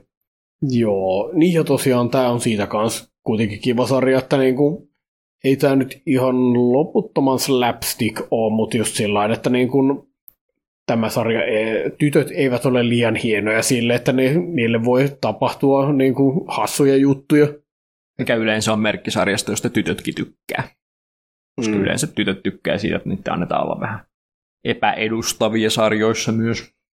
Joo, että niinku, se on ehkä mm, sävyltään se on ehkä vähän niin kuin samanlaista, mitä tytöille tapahtui jossain Panty and Stalkingissa tai Killakillissa, I suppose. Mm. Ei tämä nyt kokonaisuudessaan niin triggerimakuinen on, mutta sellaista just, että niin kuin, jos on hepulit menossa, niin siinä kyllä ympäristössä oli, jos voi kärsiä, ja koska ympäristössä oli, että on kaikki tyttöjä, paitsi se iso muskelimies, joka on niiden vuokraisentä, niin todennäköisyydet ovat suhteellisen korkeat, että siinä saa kyllä tytötkin osansa niin kuin hassuttelusta ihan. Joo. Triggeristä puheen ollen kausien välissä tässä todennäköisesti ei päästä käsittelemään ilmestyy Cyberpunk-anime, oh. joka on Triggeriltä ja Imaishin itse ohjaaja, ohjaama, jota odotan innolla myös ikään kuin tämän kauden animeista, mutta sitä ei täällä päästä käsittelemään, koska se ei ehdi alkaa, kun se alkaa musta syyskuussa, just yes. silleen kausien välissä hankalasti. Toinen, mitä ei ehditä tässä käsittelee, vaikka olisi saattanut olla lupaava, on se Meidosarja. Joo, se alkaa vaan vähän liian myöhään yksinkertaisesti, että näyttää äärimmäisen lupaavalta, mutta... Ei ole tainnut vieläkään alkaa. Ei, se on mun mielestä joku 23. päivä tyyliin tai joskus se on absurdi myöhä. Joo, niin päätin sitten, että tehdään tämä. En tiedä, olisiko se päättänyt, voisiko se olla sille, että totta kai kaikille pitää antaa tasavertainen mahdollisuus päästä mukaan kästiin. Tämän todennäköisyys minun suustani tulevana on korkeampi kuin nolla. Mennäänkö eteenpäin? Joo, voidaan mennä. Teppen on vähän hankala tosiaan, kun sille osuu tosiaan tällainen vähän onneton, että kakkosjakso on kakkosjakso siis ei airannut lainkaan, niin tota, ja sitten kun sen käsikirjoitus vähän niin kuin liikattiin, niin se tosiaan oli, että jakson juoni oli, että tota, tytöt löytää muistilapun, jossa lukee, minä aion salaa murhata presidentin. Ja tota, sitten lähtee selvittämään, missä tässä on kyse, kuka tämän on kirjoittanut. Niin tota, ja tämä tuli tosiaan just kun Shinzo Abe niin tota, salamurhattiin, niin ilmeisesti sitten niinku tekijät, tuottajat, TV-verkko tai joku on päättänyt, että nyt on ehkä pikkusen huono ajoitus tälle jaksolle. Joo. Toivottavasti ne saa sen muokattua jonkunlaiseen muotoon myöhemmin, tai sitten sit kun tilanne on ohi, niin pystyy julkaiseen tai jotenkin, että Joo. on aina harmi. Varmasti se oli tehtynä ja valmiina se jakso, mutta sitten ei vaan niin. pysty. Niin, että ei, ja eihän tässä nyt kenellekään mitään pahaa haluttu, niin. mutta on se tietysti niin kuin ihan hyvä niin kuin olla airaamatta just tällä hetkellä. Noita aina ollut välillä, että on ollut jotain kirvesmurhia ja jouduttu sen takia jättää jaksoja Joo. airaamatta, mutta tämä on niinku varmaan kaikista niistä kaikkein ymmärrettävin keissi silleen, että just Joo. sattu erittäin epätodennäköiseen ja inhottavaan tilanteeseen. Mutta... Joo. Joo, sitten on meidän tota Isekai-kattaus. Musta tuntuu, että mä oon joka kerta aloittanut meidän Isekai-kattauksen silleen, että jopa me ollaan valittu yksi Isekai-sarja tähän edustettu. Niitä oikeasti melkein joka kerta meillä on aina joku, että niin. siunatut miehet ja on ollut mitäs meillä nyt onkaan ollut? Onhan niitä ollut ennenkin. Yleensä sä oot löytänyt jonkun kivan. Joo. Mulla oli Mushoku Tenseet. Se on totta, silloin siinä katsoit sen. Joo, niitä toki tulee sen verran paljon, että todennäköisyydet on ihan suht hyvät, että ainakin yksi on sen verran hyvä, että kyllä se mahtuu. Mm. Tällä kertaa se on Isekai Jakjoku. Joo. Joka herätti huomiomme jo etukäteen sen takia, että sen Ranobesta animeksi sovittava käsikirjoittaja on Wataru Watari, joka tunnetaan sun suosikkina. Se on aika lailla, on se varmaan mun ehkä yksittäinen suosikkitekijä, jos pitäisi nimetä. Että niin kuin, hieno mies, jolta odotan lisää te- teoksia mielelläni. Joo, ei tosiaan ole itse sitä alkuperäisteosta kirjoittanut, vaan nimenomaan vaan sovittanut, niin se ei sillä tavalla ole välttämättä niin sen makuinen, mutta, mutta, mutta tuskin sen Tuskin olisi kukaan palkannut Vataru Vataria kirjoittamaan, jos ei siinä olisi jotain järkeä siinä yhdistelmässä tekijän ja teoksen välisessä yhdistelmässä, että ellei Vataru ole tosi pahoissa rahaongelmissa ja tarvitse minkä tahansa duunin, minkä saa. Itse asiassa tutustuin just aiheeseen, ilmeisesti se tekee niinku päiväduunia, että siinä mielessä, että se on niinku Ranobeka niinku päiväduuni ulkopuolella. Oh god. Et niinku siinä mielessä sillä todennäköisesti ei ole ihan akuutteja rahaongelmia. Kuinkahan yleistä tuommoinen on, että joutuu tekemään sitten tai en tiedä, onko se aina joutuu, mutta varmasti monille se on semmoinen, että mieluummin olisi koko päiväinen Joo. Kirjailija. Mä veikkaan, että joku Nisio Isin, kun se on kirjoittanut sata romaanin, niin niitä varmaan pikkuhiljaa alkaa kertymään jo sen verran, että jotain kolehtia tullut taskun pohjalle. Mutta... Joo. Joo, niin, niin. Mistä me edes päädyttiin tälle sivuraiteelle? Tuosta sarjasta, mistä me ollaan puhumassa. siis joo siitä, mutta siis siitä, että niinku, missä siihen, että niinku se poltteleeko taskun pois. Ai niin, se oli se, joo, se niin. että miksi on valittu Vatari, Vatari, Vatari. Niin joo, tämä on ihan hauska juttu siitä, että tämä on nyt toinen sarja mun mielestä, missä se on niin kuin käsikirjoittajana, vaikka ei ole alkuperäisteoksen tekijä. Ja uh, aiempi oli se John Mario Kuabannodes 2020 keväällä, Aa. jos muistan oikein.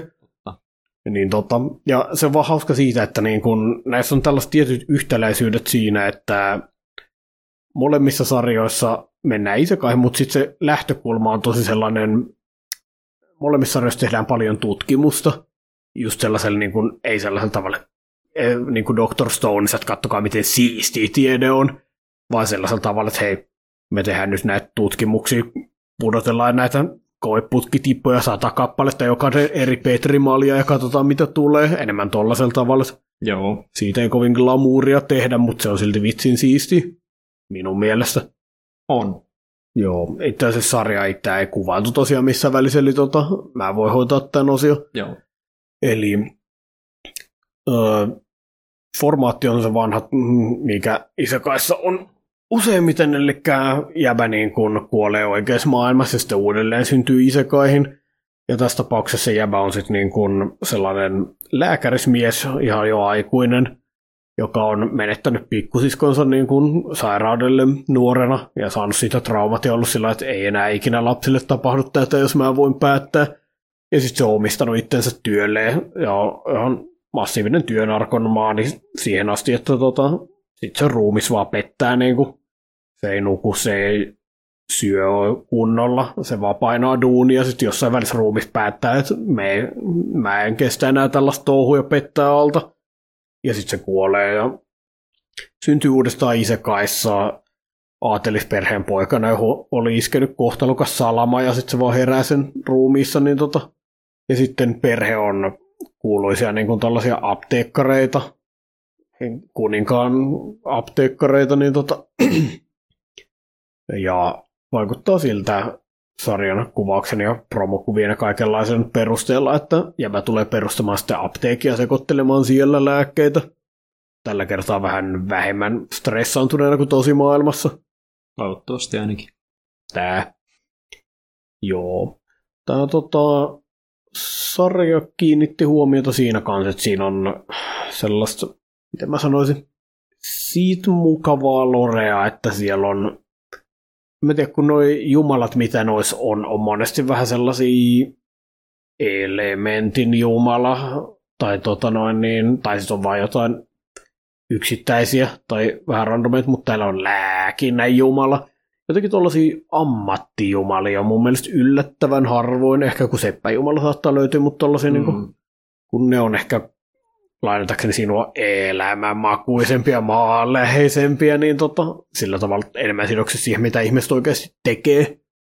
Niin tota, niitä näkee mun mielestä yllättävän harvoin. Niin, suhteessa siihen, miten paljon tuntuu, että joka maan, niin kuin oikein elämän maan kansallisessa tämmöisessä tarustossa on aina kaikenlaisia just tämmöisiä ammattikuntiin liittyviä jumalhahmoja ja tälleen musta, ja japanin, japanilaiseenkin malliin sopii tämä kuitenkin ihan, että siellä on ehkä, ei nyt ehkä jumalia, mutta erilaisia suojeluspyhimyksiä sitten itse, itse kaikellekin, niin tota, silleen jännää, että miten vähän sitä näkee. Kai se on se, että aika usein kai maailmat on lainattu sitten taas tuommoisesta eurooppalaisesta keskiaikafantasia hommasta. Että... Joo, kyllä se, se on kuitenkin se yleisin. Siinä mielessä on ihan hauskaa. Skifi Isekai esimerkiksi niitä aika harvoin näkee.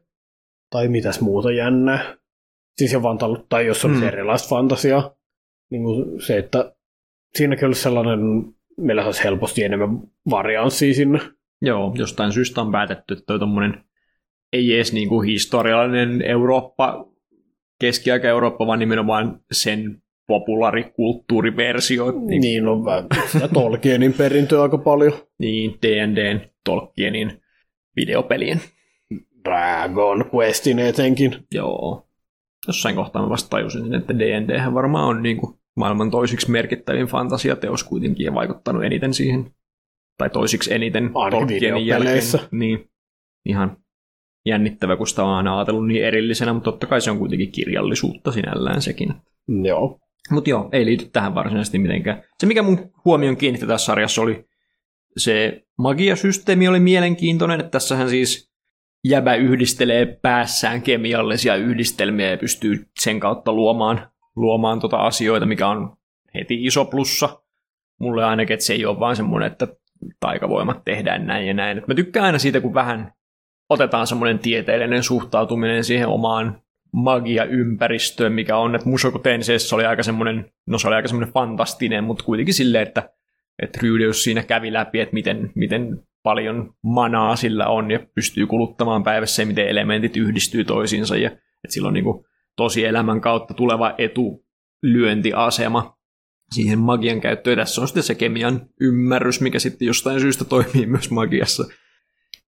Joo, tässä on niinku, no tällaisessa on hauskaa just se tavallaan, että se ehkä ottaa mun mielestä enemmän irti siitä, että kuin se pointtina kuitenkin on päähenkilö yleensä niin kuin meidän japanlaisesta maailmasta, niin tota se, että jos noista powereista saa parempia sillä, että pystyy päättelemään asioita tai tavallaan sillain on just tuollainen tieteellinen tietämys, mikä fantasiamaailmassa ei ole kauhean korkealla, jos se auttaa, niin tota, se on kivempi kuin se, että päähenkilö nyt vaan on niin paljon taikavoimaa, että se on sen takia mahtavampi.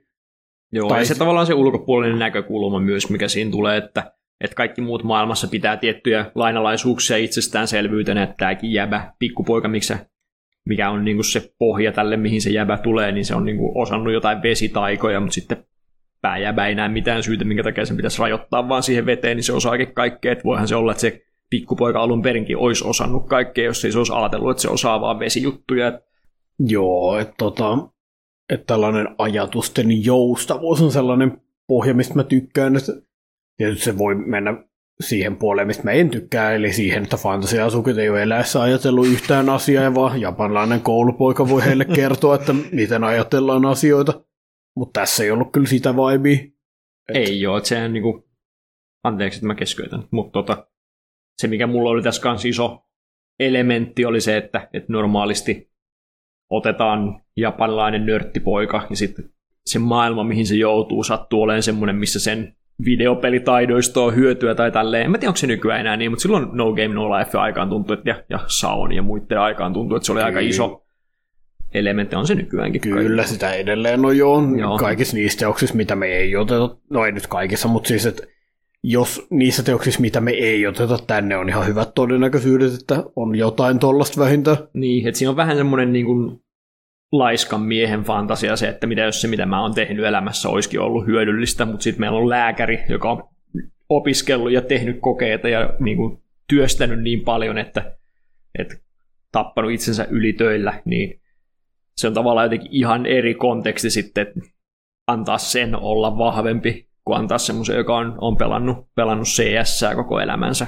olla vahvempi. Että se jotenkin että okei, tässä on aika paljon semmoisia elementtejä tässäkin sarjassa, jossa, jossa pääjävällä on niin kuin ikään kuin synnynnäisesti enemmän poveria kuin kaikilla muilla, mutta tuntuu myös semmoisen ehkä enemmän ansaitulta, kun se on niin kuin tälleen nähnyt vaivaa siihen, että sillä on se sen tietämys, mistä se ammentaa, jos ymmärrät pointti. Ymmärrän joo, että ehkä vähän samaa, mistä justiinsa silloin aikanaan siunatun miehen kanssa puhuin, että niin kuin Siinäkin, siinä se jäbä ei ollut erityisen lahjakas, mutta se niin paino työtä tosi kovaa. ja siitä tavallaan näkyy, että se yritti parasta ja sitä ei niin kuin mitenkään palkittu se, sitä se vaivan näköä, vaan annettiin vaan lisää ylitöitä, joihin se myös kuoli muuten by the way. Mm. Commonal point, niin tota, niin silloin sitä oli helpompi sympata, kun tiesi, että tämä on ihan oikeasti yrittänyt kaikkensa. Ja niin kuin se ansaitsee kivemman niin kuin elämän, mitä sillä oli tosi maailmassa. Niin tota, tavallaan vähän sama idea takana, vaikka niin kuin tarkka reitti onkin eri, millä se kuvataan. Niin, sijoitusmies oli jotenkin hyvä semmoinen väsyneen miehen eläkkeen vietto pikkupojan roolissa tunnelma. Tässä ei ole ihan silleen, koska tässä varmaan perustetaan tosiaan apteekki ja aletaan paiskiin taas lisää duunia ja pelastaan, pelastaan henkiä, mutta tota, Joo. mielenkiintoinen setting ja silleen, että helppo nähdä, miten noita No Game Life on suunnattu ihmisiä, jotka on samanlaisessa asemassa, että ne ei ole muuta elämässä oikein tehnyt kuin neetannut ja nörtännyt. Mutta sitten, että tuskin tätä sarjaa on suunnattu pelkästään niille, jotka on, on tohtoreita ja on polttamassa itseään loppuun, että vähän semmoinen eri näkökulma. Sanoisin, että ihan rehdisti sanoisin, että vähän kypsempi näkökulma tässä. No voimme olla samaa mieltä, niin tota, voidaan sitten yhdessä haastaa riitaa maailman kanssa. Joo, ei sillä, etteikö niillekin olisi, olisi, ihmisille olisi tarpeellista tietää, että ne mitä asiat ne osaa, nekin on arvokkaita, vaikka se voi olla vaikea nähdä, mikä se arvo on täällä meidän normimaailmassa, mutta, mutta kumminkin. Joo, ja tosiaan niin kuin, no niin kuin maailmanrakennukselliselta puolelta se on kans ihan jännä toi suhtautuminen tuohon päivän powereihin, eli silloin tosiaan niin kuin enemmän maagista voimaa kuin kenelläkään siellä suunnilleen, että se rikkoo taikamittarin, joka tarkoituksena on mitata, että paljonko poweri on, niin tota, se yleisin reaktio, minkä mä näen, on se kuitenkin, että ympäristö on ooo, vähän siisti. Niin tota, mutta täällä niin kun toisen kotiopettaja, joka tän näkee, ja on ainoa ihminen, joka todistaa, on kauhuissa, ja sillä älä kerro tästä sanaakaan kenellekään, että niin kuin, että se päivän powerit pidetään merkkinä enemmän siitä, että se on kirottu lapsi, ja se todennäköisesti heitetään johonkin niin kuin roviolle, koska paikallinen uskonto on sitä mieltä, että henkilöt, joilla on liikaa poweri, on kyllä liitossa kaiken maailman demonia ja saatanoiden kanssa. Joo, että se on niin kuin se ihan kauhuissaan siitä se sen mentoriopettaja ja sitten siitä, että sille päivällä ei ole, ei ole varjoa. Joo, että tässä on jotain jännää meneillään muutenkin luultavasti. Mikä on jännä, koska niin kun jotenkin ennakko, ennakkoon mä odotin, että tämä tulisi olemaan sellaisen tosi chilli. No niin, nyt perustetaan isekaihin apteekki ja sitten hengataan siellä mukavasti ja mä olin ihan valmis tähän ja poimin tämän, koska ajattelin, että tämä on tosi mukava ja chilli. Ja se niin kun eniten päätytty, eli tuo kotiopettaja on aivan vitsin söpö ja sillä on hyvät kiiltävät silmälasit. Mutta sitten niin kun, että tässä saattaakin olla jotain vakavampaa menossa. Tästä kanssa puuttuu se semmoinen elementti, että näytetään, minkä takia Japani on parempi kuin tyhmät isekait. Niin kuin, ei, kun mä mietin semmoisia, että mitkä on semmoisia chillejä, niin jotain tämmöisiä isekaissa tehdään ruokaa sarjoja, niin saa mm. tehdä japanilaisia ruokia, koska ne on vaan niin superiöörejä, ja sitten tuodaan japanilaista kulttuuria Goblin kyliin, että, että ne ymmärtää, miten yhteisöt toimii ja näin, niin tässä ei oikeastaan mitään, koska ei lääketieteessä ole mitään semmoista, missä japanilaiset olisi jotenkin niin kuin, niin. niin paljon parempia kuin kaikki muut, että pitäisi tuoda tätä japanilaista lääketieteen osaamista. Joo, tiede on siitä vähän se on kätevä työkalu tällaisen, että tieteellä ei ole varsinaisesti sellaista NS-kansallisuutta, että jos saa hyviä ideoita, niin no sit, sit niitä käytetään tulevassa tutkimuksessa, mutta sillä että se ei tavallaan ei ihan kauhean helposti tiede kyllä liity mihinkään tiettyyn maahan. Totta kai se auttaa, että on iso maa, jolla on varaa niin pistää tutkimukseen, mutta... Niin. Japanissa kuitenkin myydään apteekissa edelleen niitä kiinalaisia rohtoja, mikä on sille aika jännä. Mm. luulen, että tässä ei niihin keskitytä erityisemmin. Luulen, mä en tiedä, mikä japanilaisten lääkärien suhtautuminen niihin Kiinan rohtoihin on. Joo, että niinku, ja musta tuntuu, että tämäkin on joku omanlaisensa alagenre kyllä, niinku, että mitä jos mennään isekaihin ja sitten vaan niinku tutkitaan siellä asioita tai niinku, tehdään sellaista niinku loputtomiin, koska oli se Seijo, mutta se ei ole mun mielestä aina. On, näitä on pari tällaisia, missä niin kuin päähenkilö alkaakin autistisella riemulla suhtautua asioihin niin kuin tota, ja tutkia vaan isekaissa, että hei, miten tämä maailma toimii ja miten asiat täällä toimii. Ja ne on sellainen alalaji, josta mä kyllä ihan niin kuin pidän hyvin paljon, koska tavallaan ne Voisiko sanoa, että niissä on se elementti sitten, että jos menee sinne uuteen maailmaan, niin onhan sitä nyt kiva siis niin kuin tutkia. Hmm. Joo, semmoinen tietty, tietty uteliaisuus siitä maailman lainalaisuuksista. Vähän riippuu aina sarjasta, että kuinka paljon semmoista näkee, mutta esimerkiksi just Mushoku Tenseissä tykkäsin, tykkäsin siitä, että näytettiin sitä kielen opiskelua ja magian opiskelua ja semmoista, että se oli niinku kuitenkin olennainen osa sitä sarjaa. Henkilökohtaisesti tietysti odotan, että tulee sarja, jos mennään isekaihin ja aletaan kalastajaksi, sitten se on vaan huonoa JRPG-kalastamista koko sarjan mitalta. Se olisi täydellinen. Mä oon aika varma, että joku ton on tehnyt, koska on kalastusta on niin paljon kaikkialla, että niinku Tämä ei vaan ole... saada animeksi asti. No se, kyllä se sieltä vielä tulee. Tulee, tulee. Ja sitten se on tosi kämänen, niin me voidaan olla vihdoin ystävät. Ai että. Mä odotan innolla sitä, että sä hyväksyt vihdoin jonkun tosi kämäsen sarjan, kun siinä on vaan asioita, mistä tykkäis niin paljon. Mm. Sitten sä ymmärrät mua. Yritän pääni puhki miettiä, että täytyyhän semmoinen olla olemassa, mutta kyllä mä aika, aika paljon tykkään kauniista asioista, niin se on... Ää, miksi tykätä kauniista asioista, kun voisi olla välittämättä, onko asiat kauniita vai ei. Mutta sä tykkää teksteistä, ja tekstit on ihan kauheita. Hei. Nyt, nyt, nyt. Seuraavaksi varmaan väität, että sanomisilla ja tapahtumilla on jotain väliä sen suhteen, tykkääkö sarjoista. Itse asiassa. Nandato! Pysy freesinä kästitkin, kun meillä on vähän eri näkökulmat asioihin. Mm, paitsi joo, Fukashin outaan. Se on totta, joo. Joo, mutta siis niin, niin Tästä on pikkusen vaikea sanoa mitään, koska näitä muita on ehtinyt tulla enemmän. Walter ehtinyt katsoa Teppen 15 huutomerkki, mutta minä ehdin. Mutta tässä niin kuin, tänä päivänä, kun me airataan se kakkosjakso, kyllä ei... Eiku joo, kyllä mekin, meistäkin voi puhua airavina. Helposti. joo, niin tota, kakkosjakso airaa samana päivänä. Kovasti tähyyli olisiko se tullut saataville ennen tänne lähtöä, mutta ei ollut, niin tota, siitä on vaan voidaan tehdä itseämme kiusata sillä, että katsotaan, olisiko nyt tullut. Ei. Ei ole vieläkään tullut, joten ei ole meidän vika. Hyvä. Olemme tehneet taustatyömme kunnolla tällä kertaa. Mitä kerrot, oliko se vain Isekai? Joo. Joo. Joo. Kai se täytyy sen nimessä olla. Mut joo. Joo, mutta siis tota... No nimenomaan niin, niitä on paljon nykypäivänä. Niistä voi tykätä tai voi olla tykkäämättä, mutta sillä että Öö, ne on aika iso chunki nykypäivän anime-landscapea, niin tota, ja niiden sisällä näkyy kuitenkin tällaisia erilaisia tyylisuuntauksia, niin tällainen tutkimuslähtöisempi, ja toisaalta kyllä mä nyt uskon, että jossain välissä tullaan myös chillaamaan, eikä tämä tule olemaan noita vain noja 12 jaksoa, niin tota, tykkään.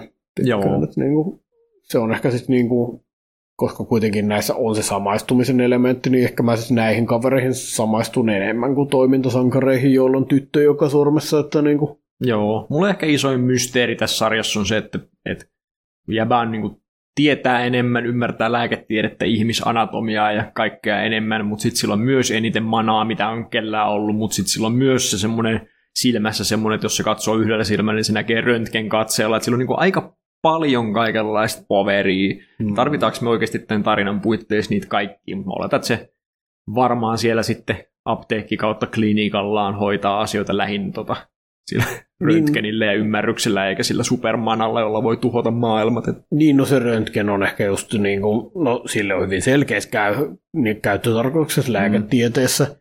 Ja no, se mana sitten saattaa olla ihan vaan siihen, että niin kuin, sillä on poweria tuottaa ne kaikki lääkkeet. Niin, katsotaan nyt miten se... Kyllä mä lääkkeistäkin tykkään enemmän, jos ne joudutaan käymään keräilemään jotain ruohoja. Ja, paitsi että ne taisi, siinä taisi olla jotain liskon häntiä. Ja... Sittenhän sinun pitää katsoa siinä on nakama, jossa mennään keräilemään rohtoja metiköstä. Niin. Se on olennainen osa sitä sarjaa. Ja, siellä on, ja siellä on romanttista kehitystä. Ui juma. Joo. Aika ottaa yrttiset ja rohtoset on mukavia, mutta sitten jos pitää eläimiä kiusta ja ottaa rotan häntiä ja kaikkia tämmöisiä, niin sitten mulla suuttaa. Entäs ne on aggressiivisia eläimiä, jotka käy kimppu? Ei ne ole tehnyt mitään pahaa silti. Ymmärrän. Ehkä tämän takia tykkäsit Tokio Nevistä niin paljon maasajasta, joka on ihmiskunnan synnit ovat raskaat. Se olikin vain sinun self-insertti siellä. Sovitaan niin. Oliko siinä Isekai Jakko? Joo, siitä on tosiaan vähiten materiaalia, niin siitä on myös pikkusen vaikea sanoa mitä. Joo, mutta ihan kiva, että pääsee katsoa isekaita taas, kun ei taas nyt sitten Musokun jälkeen en ole itse kattonut mitään, niin se on niin vaikea löytää semmoisia, jotka olisi omiin sensibiliteetteihin, niin ihan mielelläni katon kyllä tämän sitten. sitten ja ainakin on luotettava käsikirjoitusjäbä, joka tietää, että, että sieltä ei ole mitään me ei ikinä mainittu, että Vataru Vatari siis Oregairun kirjoittaja, se on niin se hänen Aina. pääteoksensa, mistä hänet tunnetaan. Niin... Joo, mä, mä oon niin tottunut, tai se on mulle niin olennainen, että unohtuu, että ehkä kaikille ihmisille Wataru Vatari ei ole yhtä olennainen, jos ne tietää heti kuka se on. Joo. Ja myös kirjoittanut Girlish Numberin ja ollut yksi kirjoittajista Qualidea Codeissa. Joo. Oregairu nyt selvästi sen semmoinen pääteos. On joo, mutta kyllä sä mut tunnet. Mä haluan sanoa kaikki muutkin teokset, jos joku tuntee, niin... Kyllä mä sen tiedän. Oregairun katsoin meidän tulevaa kästijaksoa varten, johon päästään toivottavasti ennen seuraavaa kausikestiä. Nyt se vähän jäi, kun tuli kaikkea muuta. Nyt on tietysti vaarallinen Final Fantasy 14 Ark, joka saattaa pysäyttää kaikenlaisen aikaansaamisen elämässä. Mutta se on totta, mutta kyllä me yritetään saada tehtyä sitten, kun Final Fantasy 14 ei syö kaikkea elämää. Päästään Arlon parkkiin asti. Ja kun sitten se vasta, sit me vasta pelataankin sitä. No joo, mutta anyway.